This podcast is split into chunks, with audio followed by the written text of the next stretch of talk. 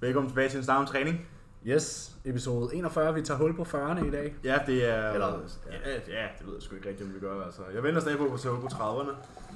Men i dag, der har vi jo en speciel, øh, speciel ny læsket, læskende drik i dag. Vi har simpelthen fået vi, øh, tilsendt, vi har simpelthen fået tilsendt en uh, 3D energidrik fra en af vores lyttere, kan jeg afsløre. Ja, det er, det er fandme i orden. Det er fandme god stil, og dem har vi så øh, dem har vi smagt lidt på i dag. og Vi har det, haft øh, øh, tre forskellige. Ja, det er lidt lækkert. Øhm, jeg har jo smagt et par af dem i USA før. Nu kan Ja. jeg ikke lige huske hvilke. Øhm, den blå, mener jeg, og den grønne, tror jeg, jeg havde smagt i USA også. Mm. Dem har vi været igennem. Dem har vi drukket i dag tidligere. Øh, og de var jo... Øh, og bedst lige den blå. Ja, den her, den smager af pre-ride, jeg ikke vil købe i hvert fald. Hvad er det her for en? Er det Berry Det er Blast, sådan eller hvad den noget? Candy punch. Candy Punch. Ja, så prøv at forestille dig sådan en rigtig billig... Rigtig Ej, det lugter bare pre-workout, bro. ja, men er også Den, den gode gamle Fruit Punch. Ikke? Fruit Mm. Punch pre-workout. Den eneste smag, du ikke køber. Åh, oh, men det er ikke klam som pre-workout. Det Nej, den, er, den smager meget, godt. det smager faktisk meget godt. Meget syntetisk. Øhm, ja, men det er jo energidrik. Ja. Så vi har simpelthen, øh, for at starte dagen ud, så har vi skiftet vores Pepsi Max ud. Den står der. Den står Lige her. ved siden af. Ja. Med en 3D energidrik, og det vil vi lige prøve af. De, de kan i hvert fald anbefale. Jeg synes, den blå var sådan en traditionel, hvad kan man sige, energidriksmag, Ja. men, men sådan på sin egen måde. Ja, hvis man Øh, lukker øjnene, så var man tilbage i 7. klasse. Ja, men, men den var lidt lækre, sådan mm. konsistensen, og der er ikke nogen kunstige farvestoffer. Nej, dåsen er Og lækker, ikke? dåsen er lækker, det her matte, Ja. øh, sådan, Der er faktisk 5 gram, 5 gram carbs per... sådan shiny mat. Vi har fået 7,5 gram carbs ekstra i dag. Men så må du hellere fjerne dine bær i aften. Ja, fordi nu er vi på diæt. Ja, der er noget, vi skal snakke om. Ja, skal jeg starte, for jeg er jo rent faktisk prep. Ja. Ja, okay. Øhm, Jamen, øh, jeg har jo haft pensionist weekend. ja. men hvad, måske, øh, hvad, hvad skete i ugens løb? Du tjekkede ind tirsdag først, jo. Altså, details.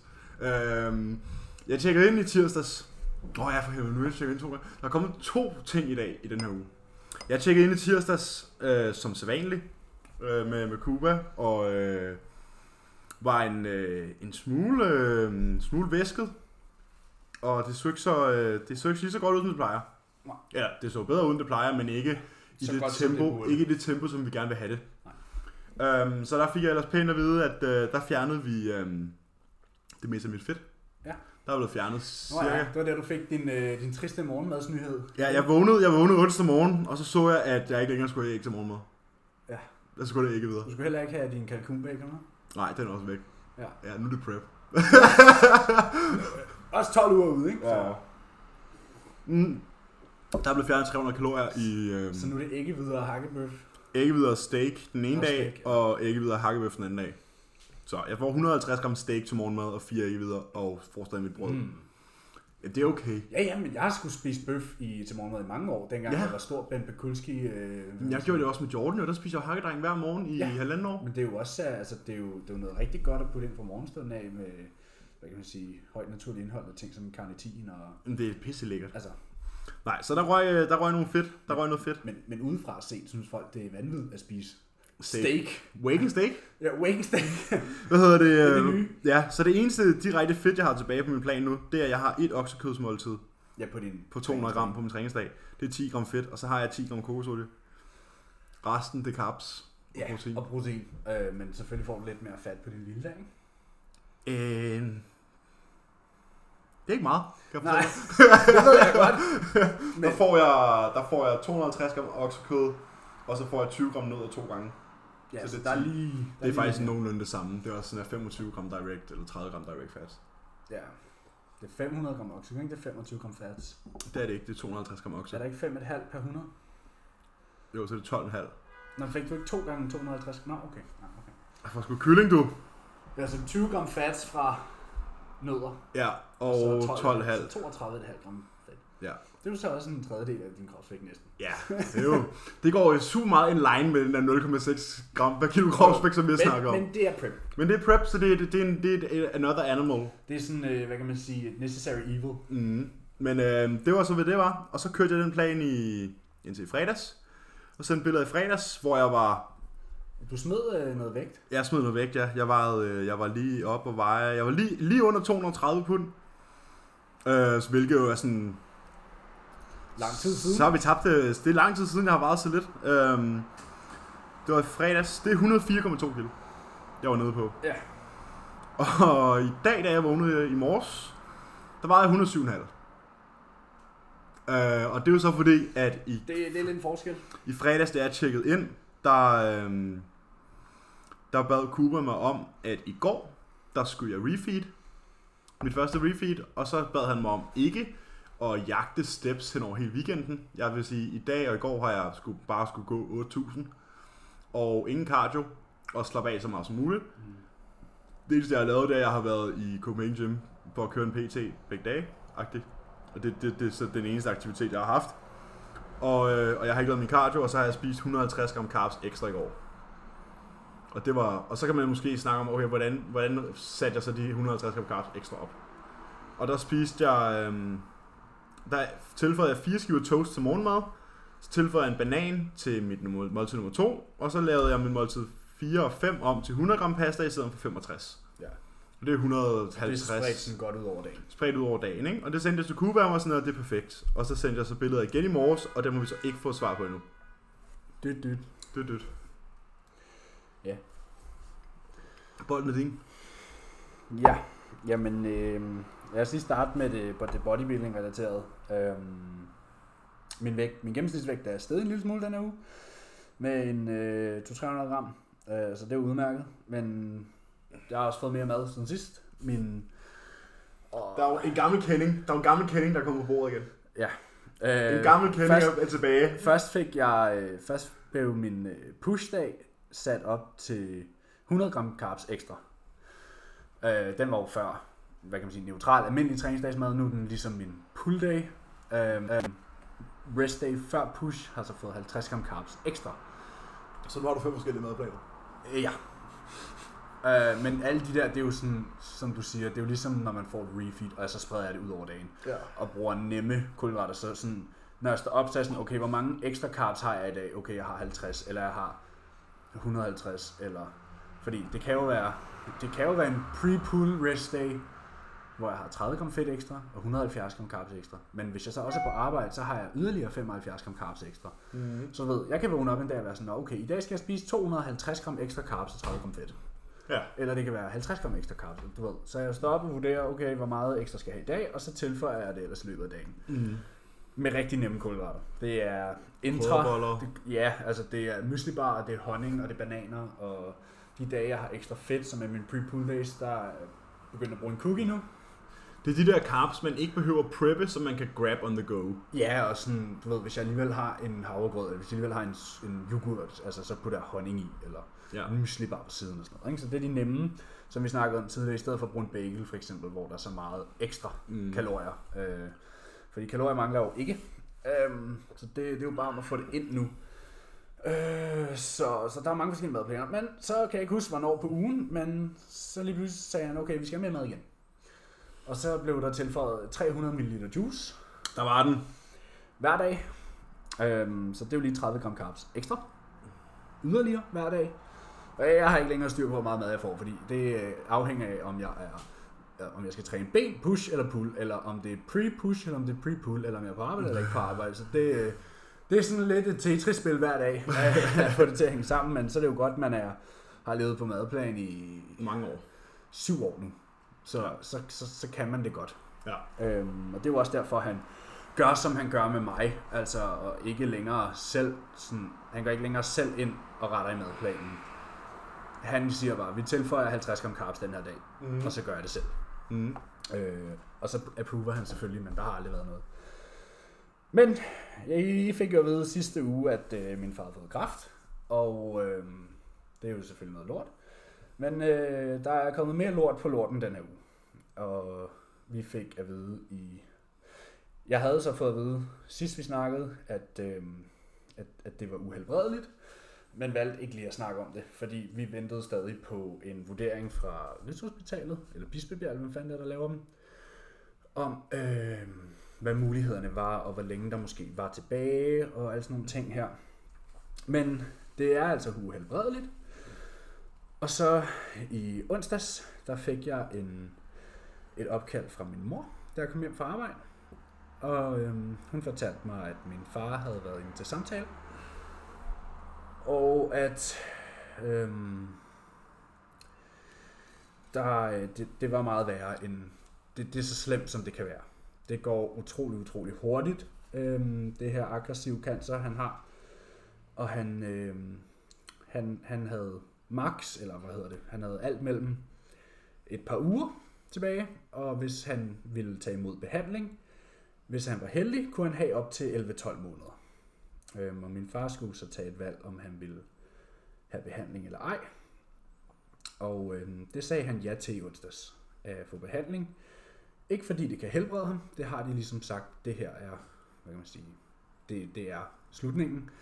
Øhm, men de havde tilbudt ham at give ham kemo tre gange, og så se, om det ligesom kunne lindre øh, smerterne og utilpasheden, han føler og oplever i hans sidste tid, fordi han har det virkelig dårligt. Øh, jeg kan ikke huske, om jeg sagde det sidst, hvor han havde kræft. Han har en meget stor tumor i sit spiserør, der sidder nede, hvor spiserøret møder mavesækken, og det ligger nede og ruder af, nede midt i hele muligheden. Ikke? Mm. Så det kan desværre ikke opereres. Det har så spredt sig til hans ene lunge, og det har spredt sig til hans lever. Og det var sådan, han opdagede det. Det var fordi, det spredte, at det har spredt sig til leveren, og han begyndte at få ondt i maven. Og det er sådan, han har opdaget det. Og øhm, fordi at tumoren sidder, hvor den gør, kan de ikke operere. Øhm, og det, øh, hvis han skulle kureres, fordi det der, det, det, der slår ham ihjel lige nu, det er leveren. Øhm, den, er, den er ved at stå af. Og, og så, så skulle han, hvis det skulle fikses, så skulle han have en levertransplantation. Og oven i det skulle han jo så have fjernet den der tumor, som er en gigastor operation. Så det er bare for komplekst. Og udvikler sig alt for hurtigt og for aggressivt til, at der er noget at gøre. Øhm, men han sagde ja til at få behandling i onsdags, og få kemo tre gange, for måske at kunne få det bedre senere hen til de sidste, det sidste stykke tid, han så har tilbage. Øhm, og jeg var så hjemme, og i, min far han købte hus tilbage i sidste sommer. Øh, han købte sådan en hackjob, sådan en håndværkertilbud, som så skulle sættes i stand, og det har været i gang med, og selvfølgelig været lidt på pause hen over vinteren, og det skulle så laves færdigt her nu. Det kan han jo ikke selv, så vi var nede og hjælpe i går med at, at lave nogle ting i haven og sådan noget. Og så kom min far bagefter, og vi spiste noget pizza og sådan noget. Men det er så første gang, jeg har set min far i tre uger. Tre uger siden var han med til min fødselsdag, og var, altså, jeg vidste ikke, han var syg der, og han havde kun lige selv fået det ved en dag før, så han valgte lige ikke at sige det til min fødselsdag. Ikke? Men der havde han det jo helt fint. Altså sad og snakkede og drak øl, og havde det, altså, så, så sund og rask ud, som man plejer. Øhm, og nu er der gået 20 dage, og nu er han en skygge af sig selv. Og det var jo ligesom, altså en ting er at få at vide, at min far kraft, og der kan være alt mellem så også lang tid tilbage, når, men når man så ser ham tæt på, og ser, hvor, hvor hurtigt det her æder ham, var skræmmende. Og jeg vil nok sige, at i går var muligvis den hårdeste liv i mit dag, at skulle se min far på den måde, og ikke, fordi det er jo hårdt for os alle sammen, og har ikke lyst til at, ikke at sige, at det er jo ikke svagt at græde, eller, eller udvise, eller er ked af det, men, men samtidig vil jeg heller ikke gøre i går til sådan en rigtig trist dag, så det var jo med sådan der at opretholde positiviteten og sige, jamen, vi skal nok nå at ses mange gange, og det skal nok, du skal nok få det bedre og sådan noget, ikke? men når man så kom hjem, og man ikke kunne slippe det billede af min far, der så ser meget syg ud, var rigtig hårdt. Altså han får simpelthen så meget medicin, han får, han får binyrbarkhormon for at kunne være vågen i løbet af dagen. Og så får han morfin for at lindre smerterne og panodiler. Og så får han altså, så får han en eller anden sovepille for at kunne sove, og får han en eller anden pille. Han er på så mange drugs, han ligner en narkoman, og har det også som en narkoman. Og leveren, altså han, han render rundt i sin narkoros hele tiden, og er fuldstændig bedøvet, og kan ikke huske, hvad han har sagt, og hvem han har snakket med. Og så, så, men han fortalte mig så i går, at han har valgt at sige nej til behandlingen alligevel. Fordi at han havde det egentlig udmærket i onsdags, men så hurtigt som det går, så gik det hurtigt ned ad bakke, og natten til fredag blev han indlagt på Bispebjerg, øh, og der besluttede han, det her det er simpelthen for meget.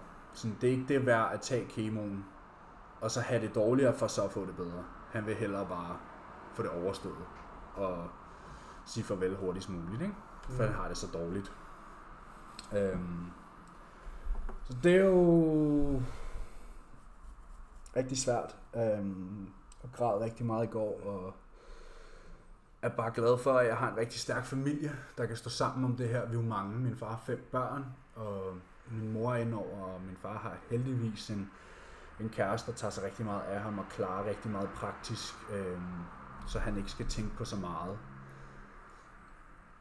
Men det er også svært, når man skal sidde med sin far og vide, at det her er måske sidste gang, du ser ham. Og at han så ikke er særlig positiv. Og så kan man sige, at der er måske heller ikke særlig meget at være positiv over. Men samtidig er det også sådan, det, og det er selvfølgelig nemt for mig at sige, men jeg har det sådan, okay, hvis du ved, din dage er talte, så det er altså bare med at få det, det ud af dem. Ikke? Og, og grine og smile og nyde og, og hvad man ellers skal. Men han er meget negativ, og, og det, han skal selvfølgelig også lige øh, sluge den selv, og hvad kan man sige, komme ud af, af, af hullet. Øh, og det sagde min papmor også øh, under fire øjne, at, at det er blevet bedre. Han har været meget længere nede, og det er blevet bedre. Men jeg håber jo bare, at jeg kan få lov at se min far smile en sidste gang, og grine en sidste gang, og, og sådan nogle ting. Men det ved jeg jo ikke, om vi skal se til igen på søndag, hvis han stadig er der.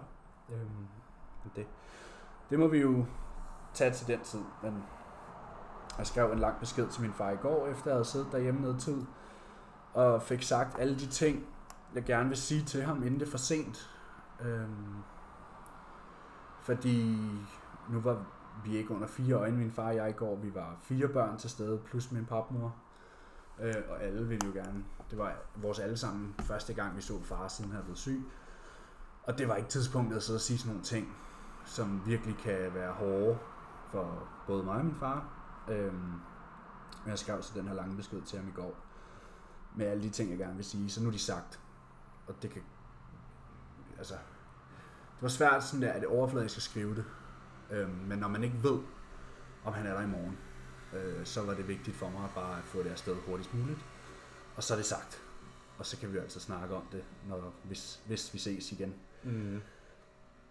Men det, øh, det fører jo en hel masse med sig mentalt, det her. Jeg har aldrig mistet nogen før. Øhm, jeg har mistet min oldemor engang, eller min oldefar. Øh, jeg var syv år gammel og kendte ham knap nok.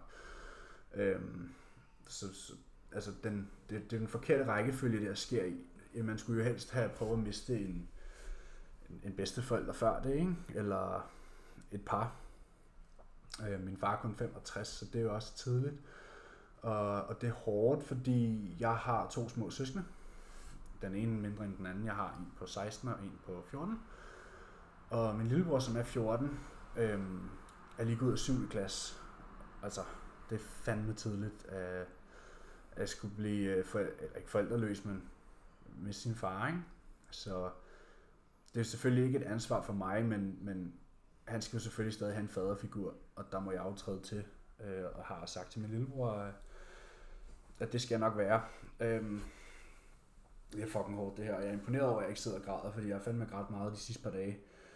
Øhm, men det er også fordi, jeg har været sammen med dig i dag, tror jeg, som har mm-hmm. været god til at få mig til at grine og sådan noget. Det er du altid. Skubbet lidt til dig. Jeg fik mig igennem en træning, øhm, fordi i går var første gang, jeg ikke fik trænet, hvor jeg skulle træne. Øhm, fordi det var simpelthen for meget, og det, altså, det kunne jeg ikke. Det kunne jeg simpelthen ikke. Jeg kunne basically ikke andet end at græde og være ked af det i går, og det fandt mig også okay, øh, når det går så hurtigt her, og man har så lidt tid til at bearbejde, hvad der sker. Øh, så det har ført til, at øh, jeg som det eneste, jeg kender til, er bodybuilding. Øh, jeg har besluttet at stille op sammen med Emil til, hvad, hvad hedder showet? Europa Pro. Europa Pro i Alicante til oktober om 12 uger.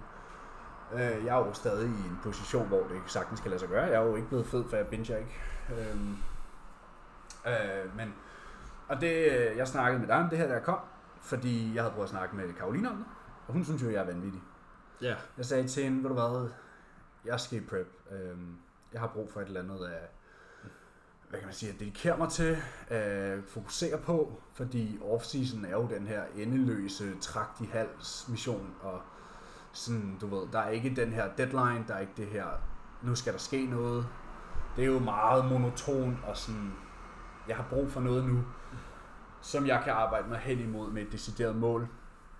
Og det her bliver ikke om det har intet at gøre med, at jeg skal have en god placering eller noget som helst. Det, øh, det er noget, jeg vil dedikere til min far, og, og noget, jeg vil gøre for mig selv. Lidt ligesom den prep, jeg havde i 2018, hvor jeg også havde noget at bevise over for mig selv.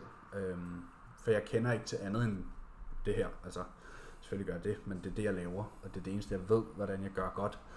Øh, så det har jeg tænkt mig at gøre, og krydse alle mine fingre for, at min far er her om 12 uger, og kan se mig på et livestream. For jeg kan selvfølgelig ikke øh, komme afsted. Han kan knap nok gå. Hans lever er så smadret, at han kan slet ikke komme ind med sine affaldsstoffer, så hans fødder og ankler er jo fuldstændig hævet, og han kan knap gå. Øhm, så han kommer selvfølgelig ikke til Spanien. Og sandsynligheden for, at han er der om 12 uger er også meget lille. Men så vil jeg vide, at han sidder ned og kigger på mig, for han skulle have været og se mig i april. Som jo så desværre blev aflyst. Øhm, så det giver sikkert ingen mening for mange, der sidder derude og siger, hvad fanden har en bodybuilding prep noget at gøre med, med, med din far?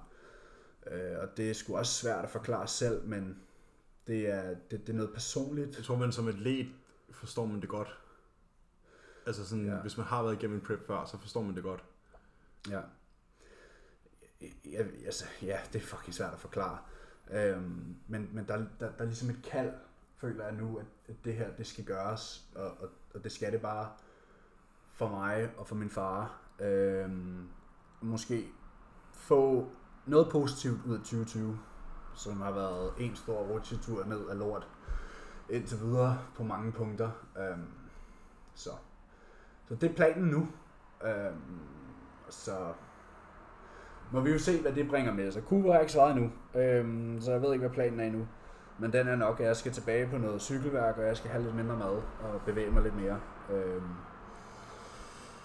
men ja, det, det tror jeg af, hvad jeg havde at sige nu. Øhm, det, det, det er svært at forholde sig til. Øhm, som sagt, aldrig prøvet at miste nogen før. Og, og, og så, at det går så stærkt, er en ting, man kan sige, jeg ved ikke, om det havde været bedre, at, at det havde været, hvad kan man sige, en, øh, et hjertestop, eller, eller en bilulykke, eller hvad fanden, øhm, om det havde været bedre, men en ting er, at du får at vide, at din far har kræft, og siger, okay, men det tager jo som rent noget tid for mange.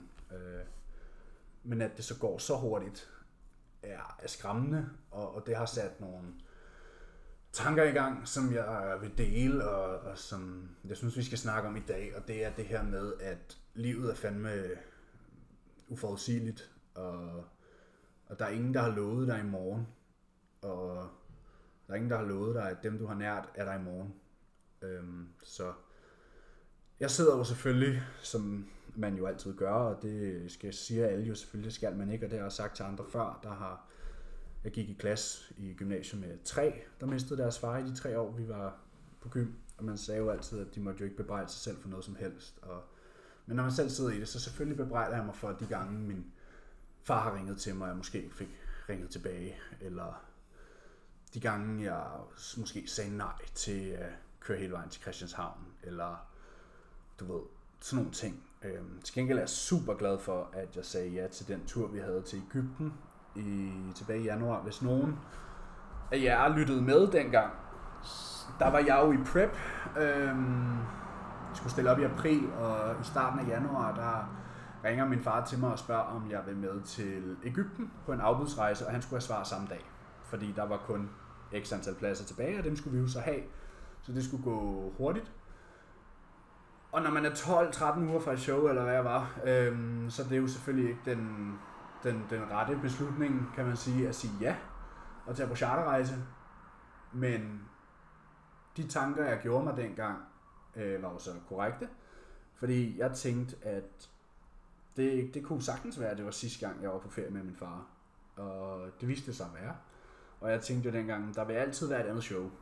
Øhm, og samtidig vidste jeg godt, at en uge væk ikke ville ødelægge min prep, for jeg er et ansvarligt menneske, jeg kan godt finde ud af at styre mig. Øhm, så. Ja, I var heller ikke startet underskuddet endnu. Jo, vi var lige startet. Nej. Vi startede 12, 1. januar. Ja, det var 12 uger Vi startede ja. 1. januar øh, med underskuddet, og vi rejste den 16. Øhm, så det var to uger inden i, hvad man i, i det rigtige prep. Men det vi- viste sig så at være sidste tur med min far, og den er jeg jo utrolig glad for, at vi havde sammen, og har nogle, nogle rigtig gode minder derfra, og nogle rigtig... Øh, jeg har en masse billeder derfra og sådan noget, som jeg jo selvfølgelig vil, aldrig vil glemme. Så det er hårdt. Det er rigtig hårdt. Og til alle jer derude, der har en forælder, som I muligvis ikke har haft, hvad kan man sige, det bedste forhold til. Øh, fordi jeg har et bedre forhold til min mor, end jeg har haft til min far. Øh, og det, øh, altså jeg har tit bebrejdet min far for at være en sur gammel mand, og, og det ene og det andet. Og, og, og som jeg sagde til min lillebror i går, det ændrer, altså, vi må ikke, vi må ikke sidde og tænke nu, at, øh, at, at det er ærgerligt, at, at vi altid har kaldt far et gammelt vorkode og sur mand og sådan, fordi det var han. Og det, sådan var han. Og det, kan vi, altså, det er jo ham, vi elsker ham for. Øhm, men, men, altså, jeg har ikke haft det bedste forhold til min far altid. Ikke fordi vi har haft et dårligt forhold, men jeg har i hvert fald haft et bedre forhold til min mor. Øhm, men kan jo mærke nu, at selvom vi ikke havde det, så er det her meget mere forfærdeligt, end jeg nogensinde kunne have drømt om.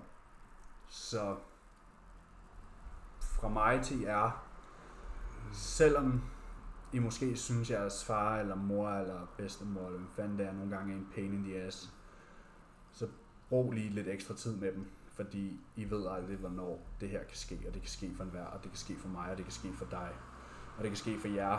Øhm, så det, jeg har altid sagt, at man skal leve det liv, man gerne vil. Det, det, leve det liv, man gerne vil, og, og nyde hver dag, som var den, det er den sidste. Øhm, og Øh, jeg ved jo, at min far har levet det liv, han gerne ville. Han, har, han er en livsnyder, og han har lagt skjul på. Øh, han kan godt lide at, han kan godt lide at spise, han kan godt lide at rejse, han kan godt lide at drikke og ryge og de her ting. Og alle de ting har han gjort. Og, og han går i hvert fald ikke i, i graven, eller i døden. Øh, han vil ikke begraves. Han går i hvert fald ikke i døden øh, med en tom konto på den øh, på den forståelse. Han har levet et godt liv, og han har levet det liv, han gerne ville, og, og han har haft masser af kærlighed og masser af børn i sit liv og oplevelser. Øhm, så det vil jeg opfordre jer til lige at tænke over, at det, man ved sgu aldrig. Det her, det er det, der altid sker for naboen. Forstår du? Altså, mm. det, det er det, der altid sker for din sidemarker, eller for ham over for dig i toget. Det, det sker aldrig for dig selv, men det har jeg så oplevet nu, at det gør det sgu lige pludselig. Så er det en selv, der sidder i lort til halsen. Øhm. Og ja, det, det var, hvad jeg ville snakke om i dag. At øh, man skal skulle tilbringe tid med dem, man har nær, mens man har dem. For mm. man ved aldrig, hvornår man ikke har dem mere. Det er jo så sket det samme for mig i min 2018 prep. Ja. Øh, fordi jeg var jo i prep, så, og det var jo min, min første prep. Så jeg havde jo, hvad kan man sige, tænkt, når man så bliver jeg nødt til at skære alle familierelationer fra. Fordi at det var jo den måde, man gjorde tingene på. Ja. Det var dengang, vi ikke var lige så, hvad kan man sige, øvede, som vi er nu. Ja, man, man troede, man var ekstrem hardcore. Man troede, nej, men man troede, man blev nødt til at være mm. ekstrem hardcore, mm. fordi det var sådan, nej, jeg kan ikke se min familie, jeg kan ikke det her, jeg kan ikke det her. Ja. Og det, der så sker i, i slutningen af min prep, det er jo så, at jeg får at vide, at jeg skal komme ind på Rigshospitalet. Øh, midt i en træning. Jeg går, jeg går på stedet, jeg boede på Nørrebro, så der var ikke så langt. Og det, det jeg får at vide, når jeg kommer ind, da jeg møder min mor. Øhm, og hun fortæller mig så, at min mormor er faldet om med en blodprop i hjernen. Og sådan der ikke lever. Ja, lever, øhm, men lever ja, Ja, koma. Øh, kunstigt koma, ikke? Og, og så kigger man, så tænker man jo tilbage på alle de gange, man ligesom har sagt, ej, jeg kommer ikke hjem i weekenden, eller nej, jeg kan ikke deltage i det her, eller det her, det kan jeg ikke, eller man måske ikke lige sådan har ringet tilbage, eller man måske ikke lige har skrevet tilbage, og det er sådan, det piner bare en på en anden måde, fordi den her situation var så anderledes, fordi at der var det ikke et sygdomsforløb, der var det bare... Ja, hun faldt død om. Der, ja, ja, ja, men var i live. Ej, ja. De ikke, hun lå bare i koma. Træk vejret, men. Træk, træk vejret, men, men sådan, fik ikke sagt farvel, og fik ikke sådan der altså snakket, eller... Fik ikke sagt de ting, du gerne ville sige. Fik ikke sagt de ting, jeg gerne ville sige, og, og sådan... Jeg havde et meget tæt forhold til min mormor. Altså meget. De har altid boet inde ved siden af, og jeg har altid, sådan, jeg har altid gået derind, hvis der var et eller andet, jeg sådan havde noget, jeg ville snakke om, eller jeg synes, mine forældre, egne forældre var nogle fucking idioter. Så gik jeg derind og sad på gulvet derover og snakkede med dem. Og det fik jeg så bare frarøvet mig, uden at være klar over det. Øhm, hun lå, jeg kunne, hun lå i koma i en måned, tror jeg. Hvor til sidst så var de sådan, det, vi slukker nu. Ja. Øhm, og det, jeg kan huske, det pinede mig enormt meget, at jeg sådan... Jeg kan huske, jeg havde siddet... Jeg husker, jeg sad en måned forinden, havde jeg siddet til min lillebrors fødselsdag med torsk og spars. Og Uh. uh. en 2 liters vanddunk med elastikker på. Fordi det var jo en peak week. Så jeg skulle tælle mit vand. Og jeg kan huske, at min mormor sagde til mig, Åh, det ser vel nok lækkert ud. Og jeg så bare vrissede og var sådan der, nej, det er noget fucking lort. Eller sådan et eller andet. Fordi de sad og fik et eller andet, der var helt vildt lækkert. Smørbrød. Ja. smørbrød eller sådan et eller andet højbelagt smørbrød, ikke? Og, og, og det er jo sådan det sidste, jeg har er sådan at huske sammen med, og det er sådan der, det er bare noget fucking lort. Ja. Så det er det der med, at man skal bare huske, at når man har nogen, der er gamle, nu er det her så exceptionelt i din situation, fordi hvad kan man sige, ung gammel, så skal man bare huske, at der kommer bare en dag, hvor at dine bedsteforældre eller dine forældre bare ikke er her. Så sådan, lad være med at være en klovn. Eller ikke, være en, ikke nødvendigvis være en klovn, for det tænker man jo ikke i øjeblikket, men sådan, husk nu lige at ringe tilbage. Ja. Eller husk nu lige, især når man har en livsstil som vores, at alle måske ikke er forstående over for det, men så i stedet for at snære, som jeg har gjort, så forklar dig i stedet for. Altså sådan, lad være med at være ham, den bedre sure, bare fordi du er sulten. Ja. Fordi at det kan være, at det er din bedstemor, der sidder ved siden af dig og komplimenterer din mad, og du egentlig bare synes, det er noget lort. Og det er så den sidste samtale, du har med hende nogensinde. Det er skræmmende. Det er forfærdeligt. Øhm, det, hedder, det har jeg brugt meget tid på at have det stramt over. Ja. Og det er også bare sådan, man skal også bare huske, at det man ser er ikke altid det, der foregår. Og det var også det, vi snakker om, vi vil snakke om i dag. Ja, altså, Fordi der er jo ikke nogen, der har vidst det her med, nej. med din far. Fordi du har jo haft, altså, hvad kan man sige, business as usual. Øh, og det er, jo, det er jo også, det er jo, hvad det er. Og man kan jo sige, det er jo også fordi, at den sociale skildring og ens privatliv ikke altid hænger sammen. Ja, altså det, det, det jeg mener er, at selvfølgelig sidder vi stadig her og laver podcast, og Ja, for jeg var sådan, altså, jeg var sådan, da du fortalte mig det her forleden dag, og du ringede til mig i går, og så spurgte du sådan der, hvad skal du i morgen? Så sagde jeg, jeg skal lave podcast med dig. Øh, altså, ikke, altså, ikke antaget, at vi selvfølgelig kunne vi godt have aflyst, men igen, det er også sådan, man skal også bare passe på, at man ikke aflyser for meget. ja, Altså, nu har jeg jo også, nu har vi været sammen hele dagen, og du har jo siddet og svaret på check-ins hele dagen. Og det er jo fordi, at der er en, der er en anden side af ens liv, som man også, så- så, fordi dem bliver man også nødt til at tage sig af, ikke? Jamen, jeg skrev, jeg skrev en besked til mine klienter i går. Fordi i går var der ikke nogen, der fik svar overhovedet. Der var, Der var slukket. der var nogle du ved, beskeder og ubesvarede spørgsmål og træningsvideoer, der skulle svar på og sådan noget. Og jeg skulle ikke bange for at skrive ud, så jeg skrev ud på vores Facebook-gruppe, at øhm, jeg skrev officielt ud, hvad det var, der foregik. Til dem, der ikke vidste det. Selvfølgelig er der nogen, der ved det. Øh, nu ved de alle det. Og skrev, at øhm, jeg beder ikke om, at I skal stoppe med at skrive til mig. Jeg beder ikke om, at I skal lade være med at sende jeres check-in i morgen.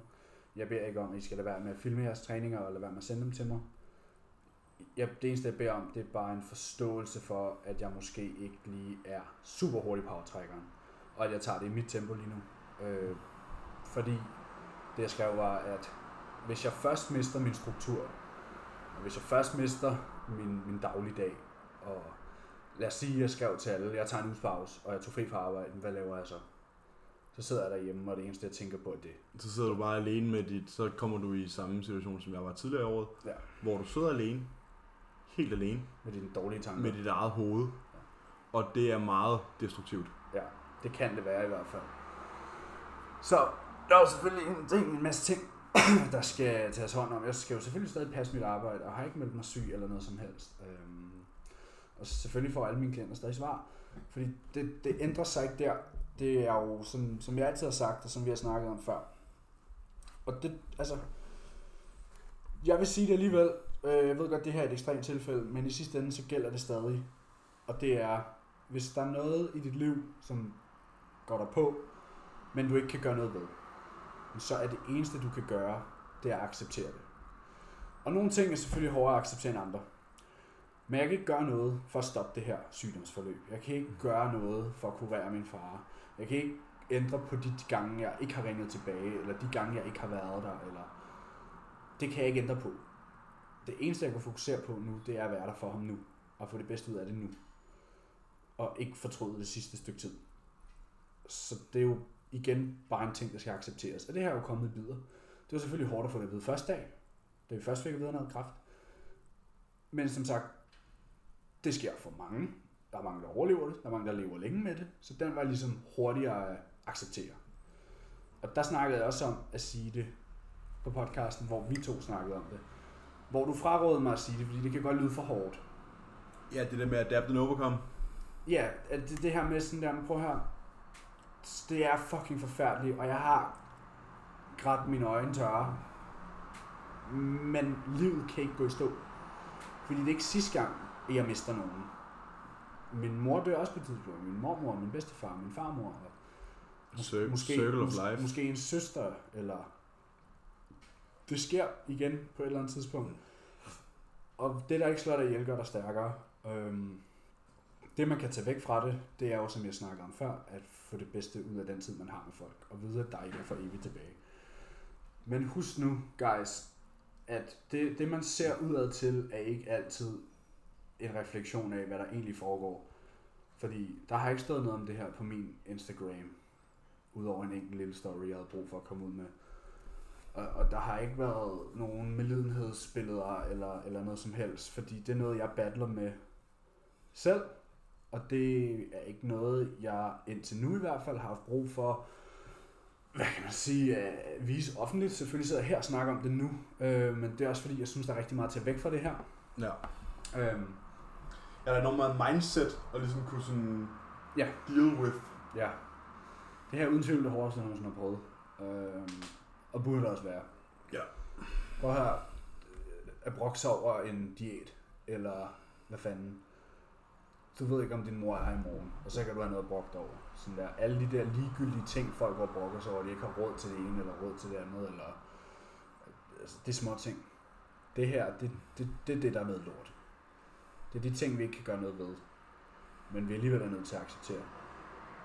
Men hvis nu, at nogen er virker lidt nede, eller er sur, eller hvad fanden, så husk lige, man ved ikke, hvad der foregår i andres liv. Altid. Du ved ikke, hvilken besked de lige har fået, eller hvad der lige er sket derhjemme, eller det ved man ikke, og, og, og, man, og man kan ikke dømme folk på det. Og man skal også huske, at selvom folk virker rigtig glade, og det hele er noget øh, fantastisk på, på de sociale medier og sådan noget, så er det ikke altid sådan der. Men jeg er glad for, at vi har den her platform, hvor vi kan snakke om ting, og at vi fra starten af har været åbne med, hvad der foregår i vores personlige liv, fordi ellers ville det være endnu mere, hvad kan man sige, fake og overfladisk. Når vi sidder her hver uge og snakker til de samme mennesker, men hvis vi ikke gav et indblik i, når vi sidder og snakker om at være så hardcore og adapt and overcome og alle de her ting, så synes jeg også, at vi har et ansvar for at vise, at vi gennemgår også nogle ting, og, og nogle hårde ting nogle gange, men at vi selvfølgelig stadig, det ændrer ikke noget, og det ændrer ikke på de ting, vi har sagt, og, og vi applyer, hvad vi, Practice what you preach. ja, practice what you preach, lige meget hvad det er. Så Ja. der er, det er en dyb snak, det her, man. Det er en dyb snak, det er det virkelig. men, men det er også... Det bliver man også nødt til. ja, Man bliver nødt til at få snakket om tingene. Også, Jamen, 100 procent. også fordi man kunne sige, at det der kunne man sagtens bare have beholdt privat, men, men igen, det er også vores podcast. Det, det er vores podcast, og du har jo også været åben tidligere med, hvad der er foregået i dit liv. Ja, det har. Øhm, der er ikke nogen grund, jeg synes ikke, der er nogen grund til mig for ikke at skulle sige det her, og ikke lægge skjul på det. Mm. Især når jeg har så mange tanker om det her, som vi netop har siddet og snakket om. Mm. Fordi det er jo bare noget, jeg, jeg håber og ønsker, at, der ikke, at, at det her ikke sker for nogen af jer derude. Men man ved sgu aldrig. Så det er i hvert fald værd at tage de tanker med sig. Og lige give jeres mor og far og et, et kram, inden I går i seng i aften, eller et kys på kinden, eller skriv en sms til jeres mormor, hvis I ikke har snakket med hende længe og sådan nogle ting. Det, øh, Lige tage, for- lige tage forbi. Ja. Lige sige hej. Lige brug lige lige de der halv time, time på lige at tage forbi og lige Ja. sådan, hey, hvad så? Fordi det er også typisk der, man har nogle af sine bedste minder, ikke? Jo, præcis. Jo, mine bedste, veninde, mine bedste minder om min mormor er der fra hendes stuegulv, Ja. hvor jeg sidder sammen med deres hund og bare sidder og snakker om ingenting. Ja, altså Alt og ingenting. Ja, alt og ingenting, ikke? Ja. Og der er ikke meget at snakke om træning i det her. Nej, det er der ikke. Det er, ikke, øh, det er, der, det er der ikke, men det behøver der heller ikke være. Nej. Men vi har jo også fået at vide af lytterne, at de synes, det er fedt, når vi Det klæder op. os, når vi lige, lige køler lidt, smelter, smelter lidt på overfladen, Ja. som man siger. Og det synes jeg i hvert fald, jeg har gjort nu. Ja. Og jeg er faktisk meget imponeret over, at jeg kunne keep it together. Mm, men vi vil også bruge hele dagen på ligesom at, At snakke om det og bearbejde det. Og ja. jeg, havde, jeg fik også grædt ud næsten i går. Havde lige en tur med i bilen på vej herind. Men, øh, Ja, men det, Sådan er sådan, det. er det. og det, det, det bliver selvfølgelig... Jeg tror, det kommer i sådan nogle bølger stadig. Du ved, hvor nu har jeg set ham. Og nu, er jeg- nu accepterer jeg tingens tilstand. Mm. Men så kommer der nok et punkt igen, hvor det bliver værre igen. Og så er det samme tur. Jamen, sorg kommer i bølger. Ja. Øh, fordi nu har du fået 1, 2, 3 hårde beskeder. Ja. Og så kommer der jo også Der kommer en nok hård besked mere. Ja, der kommer, jo, Minimum. der kommer jo nok et punkt mere, hvor at han måske kunne forestille mig at blive indlagt det sidste stykke tid. Og på det punkt, hvis nu har jeg snakket med min far, hvis det når til det, så, så, så vil han gerne bare have det overstået. Og så bliver vi selvfølgelig kaldt ind og, og sige farvel, hvis du. Man ved jo aldrig, hvornår om han bare falder død om lige pludselig. Men enten skal vi jo ind og sige farvel, eller også får vi jo en trist besked, øh, og så er han der jo lige pludselig ikke mere. Og det bliver jo den hårdeste del af det, øhm, og bliver også den, der er sværest at bearbejde. Men det er også først der, at man kan komme videre. Ja. Når det er sket. Og det ligesom er for sent at gøre mere. Det er først der, man kan bearbejde det. Ja. Du kan ikke bearbejde noget, der ikke er ikke sket endnu. bearbejde noget, der ikke Fordi sket. lige nu er det bare et waiting game. Ja, man kan sige, jeg, jeg kan huske, jeg... Jeg tror ikke, man kan forberede sig. Nej, det kommer an på, jeg har det sådan, at det, for mit vedkommende, nu kan jeg kun snakke om den ene situation, jeg har været i. Og der er jeg, hvad kan man sige, jeg ved ikke, om jeg vil sige desværre, øh, rationel nok til at vide, at okay, min mormor hun ligger med en blodprop i et kunstkoma. Jeg går i gang inde i mit eget hoved med at sige farvel nu. Ja. Og det kan jeg huske, det gjorde jeg. Altså jeg, går, jeg gik i gang med at sige farvel, imens jeg stadig preppede, og sådan den efterfølgende halvanden måned, eller hvor lang tid det var. Og så da det så skete, jeg blev selvfølgelig ked af det, men ikke lige så ked af det, som hvis jeg havde gået og været sådan, hvad kan man sige, naiv, Nej. eller godtroende. Fordi man skal, også, man skal også være realistisk, desværre. Og det er det, der er noget fucking pis. Ja, men øh, den situation, jeg sidder i, Ja, den er anderledes end min. Ja, altså jeg har det sådan lidt, nu er jeg sammen med min far i går. Og selvfølgelig er han ikke den, han har været.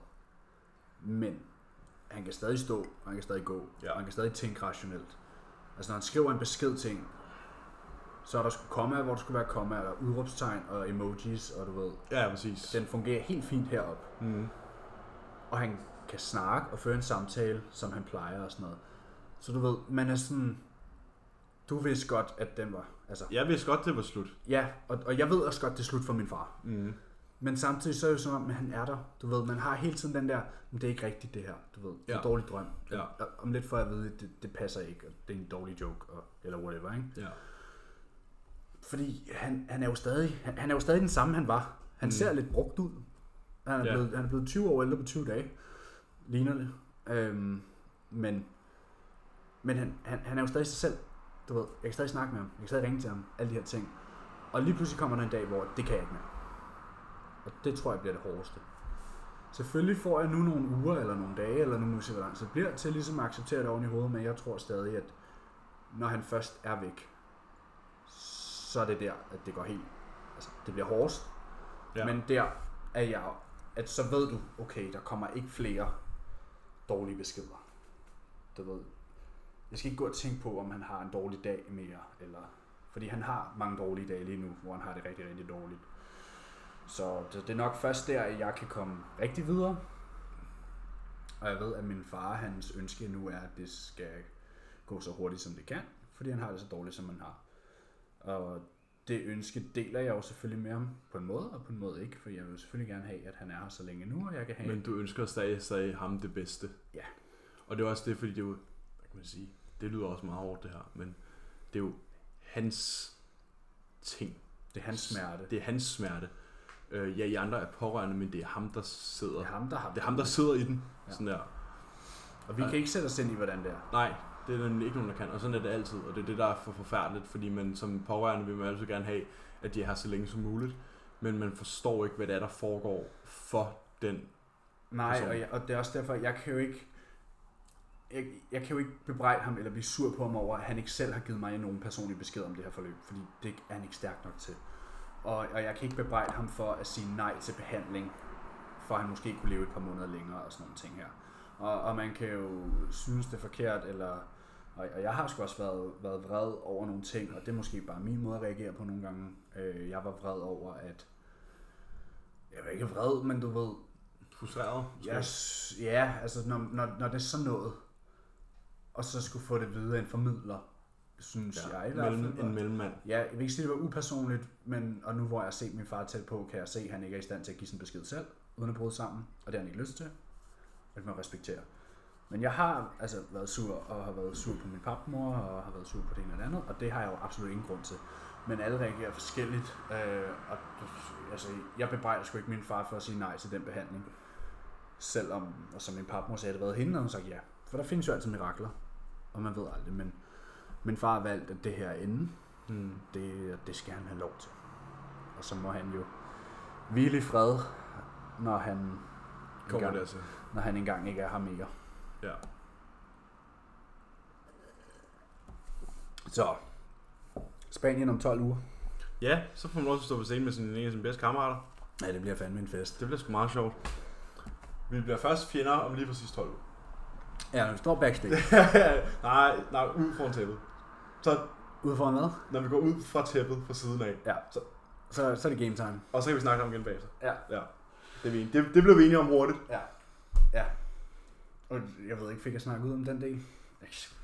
Ja, du fik snakket om dit mindset imod prep. Ja, selvom det er så svært at forklare. Det er meget svært at forklare, hvis man ikke... Måske du er bedre til at formidle det end mig lige nu.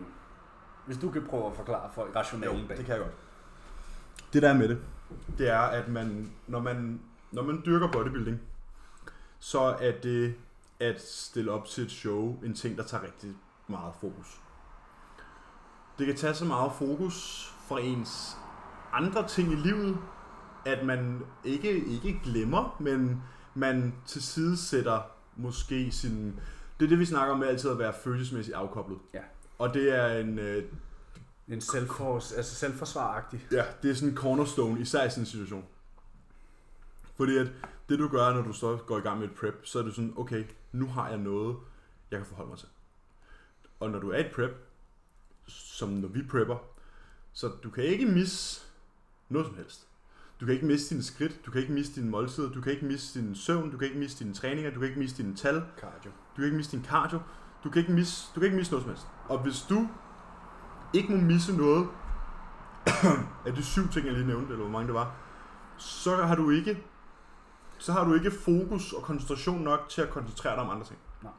Og, og det gør jo så, at Emil i det her tilfælde kan, kan bruge al sin energi på noget, han kan dedikere til sin far, når den tid kommer. Og, og det, det er- lyder Vanvittigt. fucked up, hvis man ikke er atlet, og hvis man ikke er i godsøjne, jeg hader at bruge et fucking ord, hardcore, Ja. men, men det er jo, hvad det er. Hvis man ikke er det, så lyder det fuldstændig vanvittigt at være sådan, jamen midt i alt det her sygdom og død og alt muligt, så skal man til at starte en konkurrence. Det lyder, det lyder sindssygt i sig selv, men det er bare, når det er det eneste, man kender til, og det eneste, man ved, at det her, det kan jeg sådan lægge mig i, uden at skulle tænke på alt muligt andet, så er det bare løsningen i sådan en situation her. Ja. Og det lyder monsteråndssvagt, men det er sådan, det er. Og det, og det, og den er ikke længere, altså. Nej, nej, det var godt forklaret. Altså det... Fordi nu er det det eneste, det næste, du skal tænke på. Du kan, du kan jo autopilot til den 11. oktober. Ja, Så- det, det, det, det fjerner fokus. Altså, Selvfølgelig vil jeg jo stadig fokusere på min far, det er jo slet ikke det. Men som du siger, det gør bare, at man har ikke et ansvar, men det føler man jo, man har. Man giver sig selv et ansvar for, at det her skal være i orden. Ja. Og det efterlader færre timer i døgnet, og det efterlader mindre plads til tankemøller. Øhm, så det er øh, selvfølgelig ikke en løsning på noget som helst, men Det løser ikke noget, det men løser- det hjælper en med at komme igennem processen. Ja, og det er jo det, jeg tænker, at folk synes lyder fuldstændig out of whack. Ja.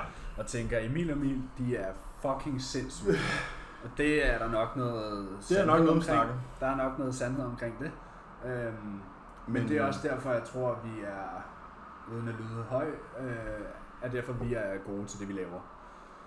Mm. Fordi det er en ekstrem sport, og det, det, det, Man bliver nødt til at være ekstrem. og det er det her også. Øh, at sige, okay, øh, min far han har det helvedes til, og han krasser af lige om lidt. Øh, og nu går jeg i gang med en Konkurrencediæt. konkurrencediæt. Og hvad kan man sige, har 12 uger. Ja. ja. Du har godt nået det på 12 uger, kan man sige. Ja, sagtens. Du er ikke blød, Overhovedet ikke. så, så det er jo ikke Jeg sådan... tror, jeg er i samme form, hvis ikke bedre, som jeg var sidste 12 uge.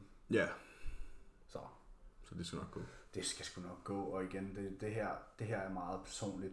Det er meget personligt prep. Det har intet at gøre med, at der er nogen, jeg skal slå, eller jeg skal gå efter noget.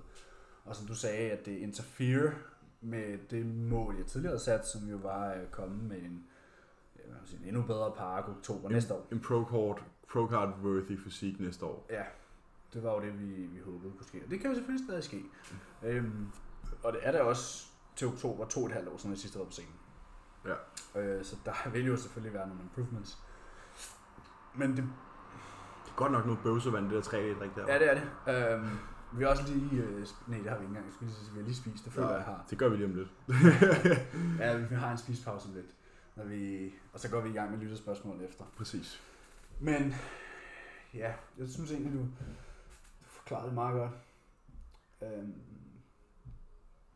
det, det er, når man virkelig dedikerer sig til noget.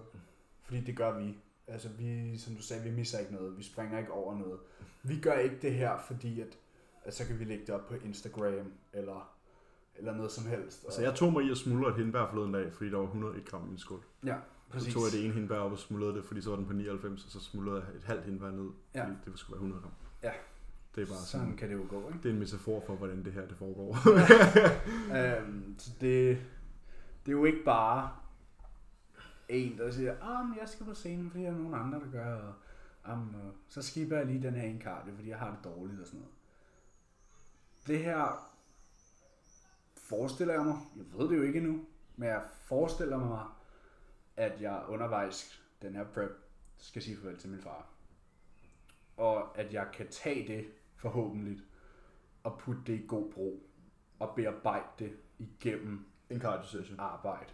Arbejde. Fordi jeg har altid, eller som sagt, jeg har ikke prøvet at miste nogen før, men der har selvfølgelig været hårde tider i mit liv, og jeg har altid været typen, der har arbejdet ting væk. Og det har jeg tænkt mig at gøre igen. Fordi det er måden, jeg plejer at bearbejde ting på. Som sagt, jeg har heller ikke sagt nej til arbejde og sådan noget. Jeg tager stadig på arbejde kl. 8 i morgen og passer mit job. Og hvis jeg så har brug for at gå udenfor og trække vejret i 5 minutter, så gør jeg det. Men jeg skal stadig arbejde. Jeg skal stadig svare mine klienter. Fordi hvis det, hvis det først, hvis min hverdagsstruktur først falder fra hinanden, så går det helt galt. Og jo mere struktur jeg har, jo bedre går det for mig, føler jeg. Sådan der, da jeg var i prep tidligere i foråret, havde jeg fucking meget at se til. Min forretning boomede, og jeg arbejdede fuldtid og overtid og preppede, og havde selvfølgelig Karoline og podcasten, Og træning. og min træning og min cardio. Men fordi i prep, der er alt bare, Man bliver så effektiv. alt, ja, alt er bare fucking struktureret. Ja. Alt ligger bare klar, og bare, bare, bare, bare. Der er styr på alt. Og sådan fungerer jeg bedst. Og der skete jo det, at da preppen så blev aflyst, og nu kunne vi ikke træne, og jeg stod midt i et flytterod, og jeg mistede min struktur. Så gik jeg ned med stress. Ja. Og det tror jeg ikke nødvendigvis var, det har jeg Ja, gået ja. og tænkt over nu. Jeg tror ikke, det var fordi, jeg havde nødvendigvis for meget. Det havde jeg måske lidt, men det var Det kan godt Den- være, det kunne godt have været sådan en cortisol blowback. Men det var den manglende struktur, fordi jeg kan håndtere rigtig meget arbejde, Ja. så længe at der er struktur på det. Og der var jo også nogle personlige øh, ting inde over dengang, øh, på en anden front. Øh, men når jeg har struktur, så går det som regel bedst for mig, og så kan jeg faktisk arbejde mest effektivt inden for alle aspekter. Ja. Inden for min træning, jo mere struktur jeg har på min hverdag, jo, jo bedre er min søvn, og jo bedre er min meal timing, og det ene og det andet. Og jo mere struktureret jeg er med min hverdag, jo mere regulært svarer mine klienter. Jo, altså, du ved, alting Ja, man kan er bare sige, clockwork. da vi fik stjålet vores struktur, Der fik øh, du også sådan en, Jeg gik ned, jeg fik en, jeg vil ikke sige, jeg gik ned med en depression, men jeg fik en, en depression. mini, mini Jeg fik en, en mindre depression, og du fik stress. Og det viser jo bare, Hvad det betyder sådan Ja, og- for en. ja, fordi vi havde jo stadig, hvad kan man sige, samme mængde arbejde, Ja, men tingene var bare ikke struktureret på samme måde. nej. Og det er der, det falder fra hinanden, fordi at så, øh, så bliver det hele sådan en gang kartoffelmos. Og, og så er det svært at holde styr på tingene. Fordi så er det, man, når, man, når man ikke har struktur, så mister man overblik. Og når man mister overblik, Så får man stress. så får man stress, fordi at så har du hele tiden fem ting i baghovedet, Du skal nå. som du skal nå, eller skal fikse, eller skal tage dig om, og eller tage dig af.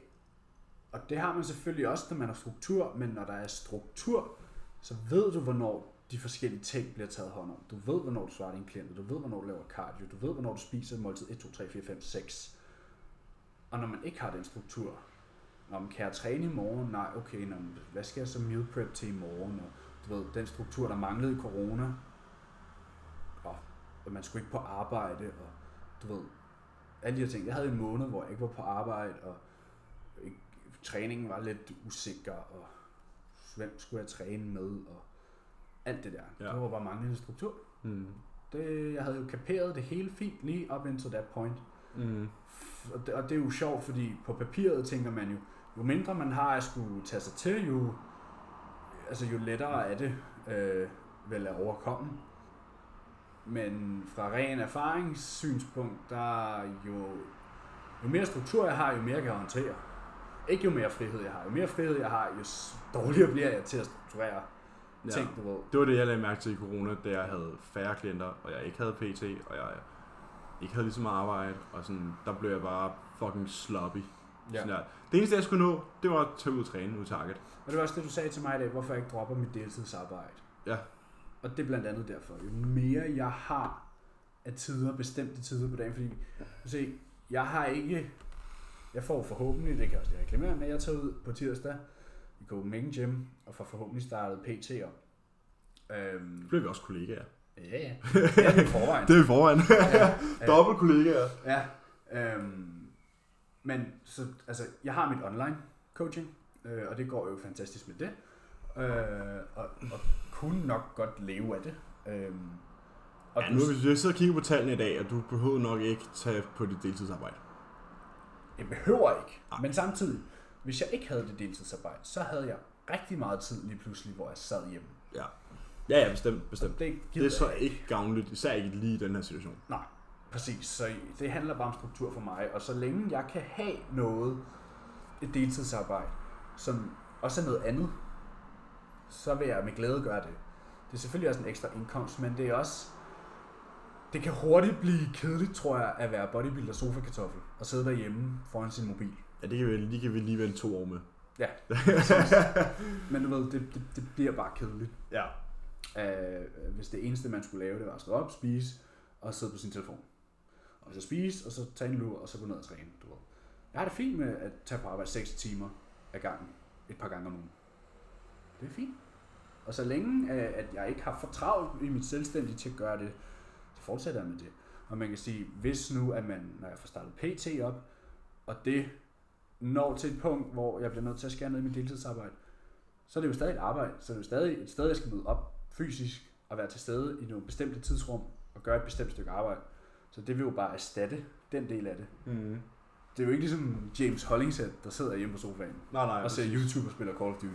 Nej, nej, præcis. Øh, det, det tror jeg sgu ikke, jeg er bygget til. Det er, eller I hvert fald ikke lige nu. Uh, nej, slet ikke lige nu. Uh, men det, det tror jeg sgu, at jeg bliver for restløs til. Ja. Jeg keder mig hurtigt. Der skal altid ske noget. Mm. Så ja, Ja. Spispause.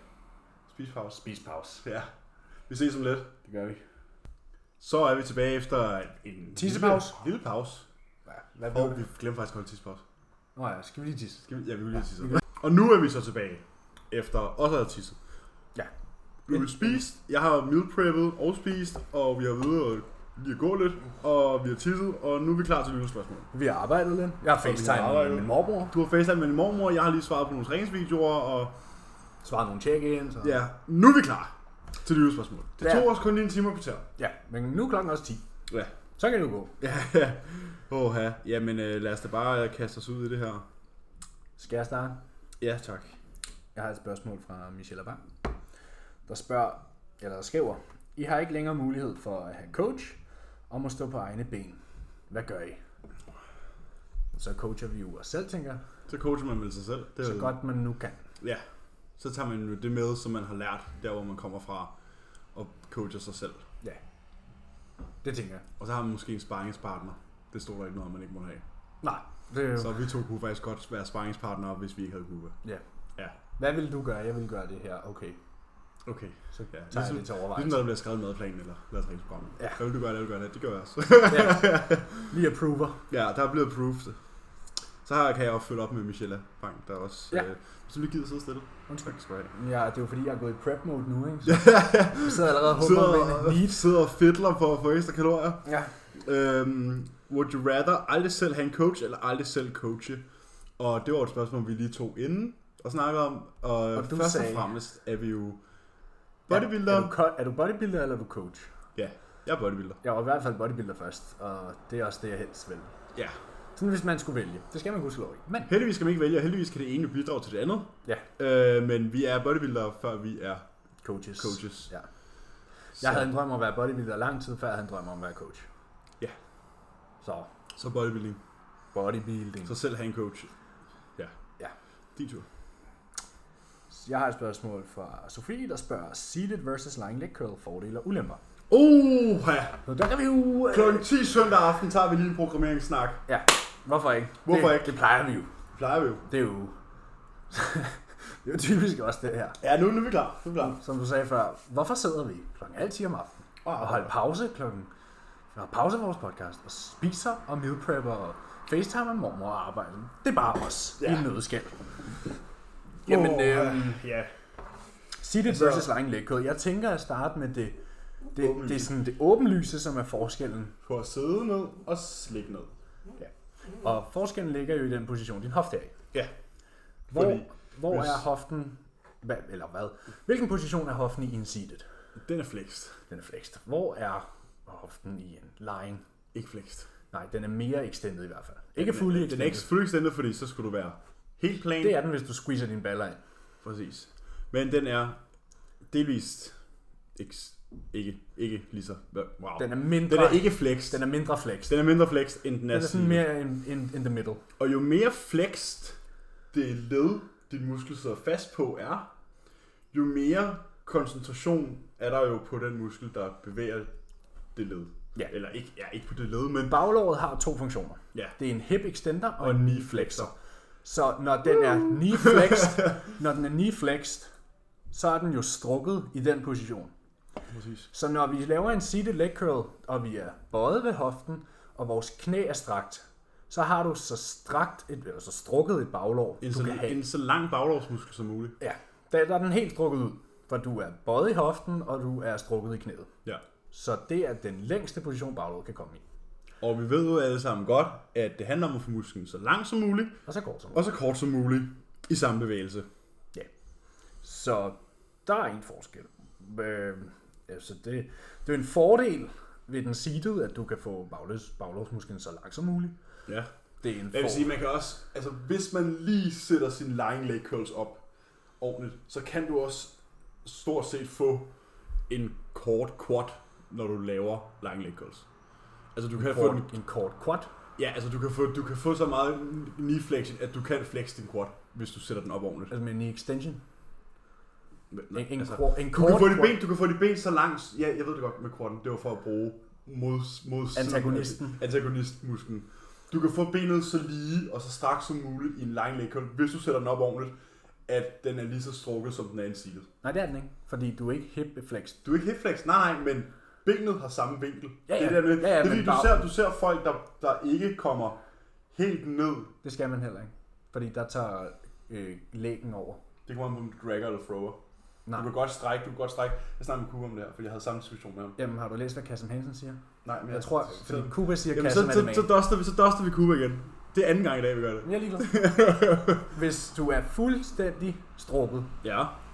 i den position, der er lægen en, større, en stærkere hipflexor. Nej, prøv, en større ni, en, en stærkere knee-flexor end baglåret er. Søndag aften kl. 10. Ja, præcis. Så, men ja.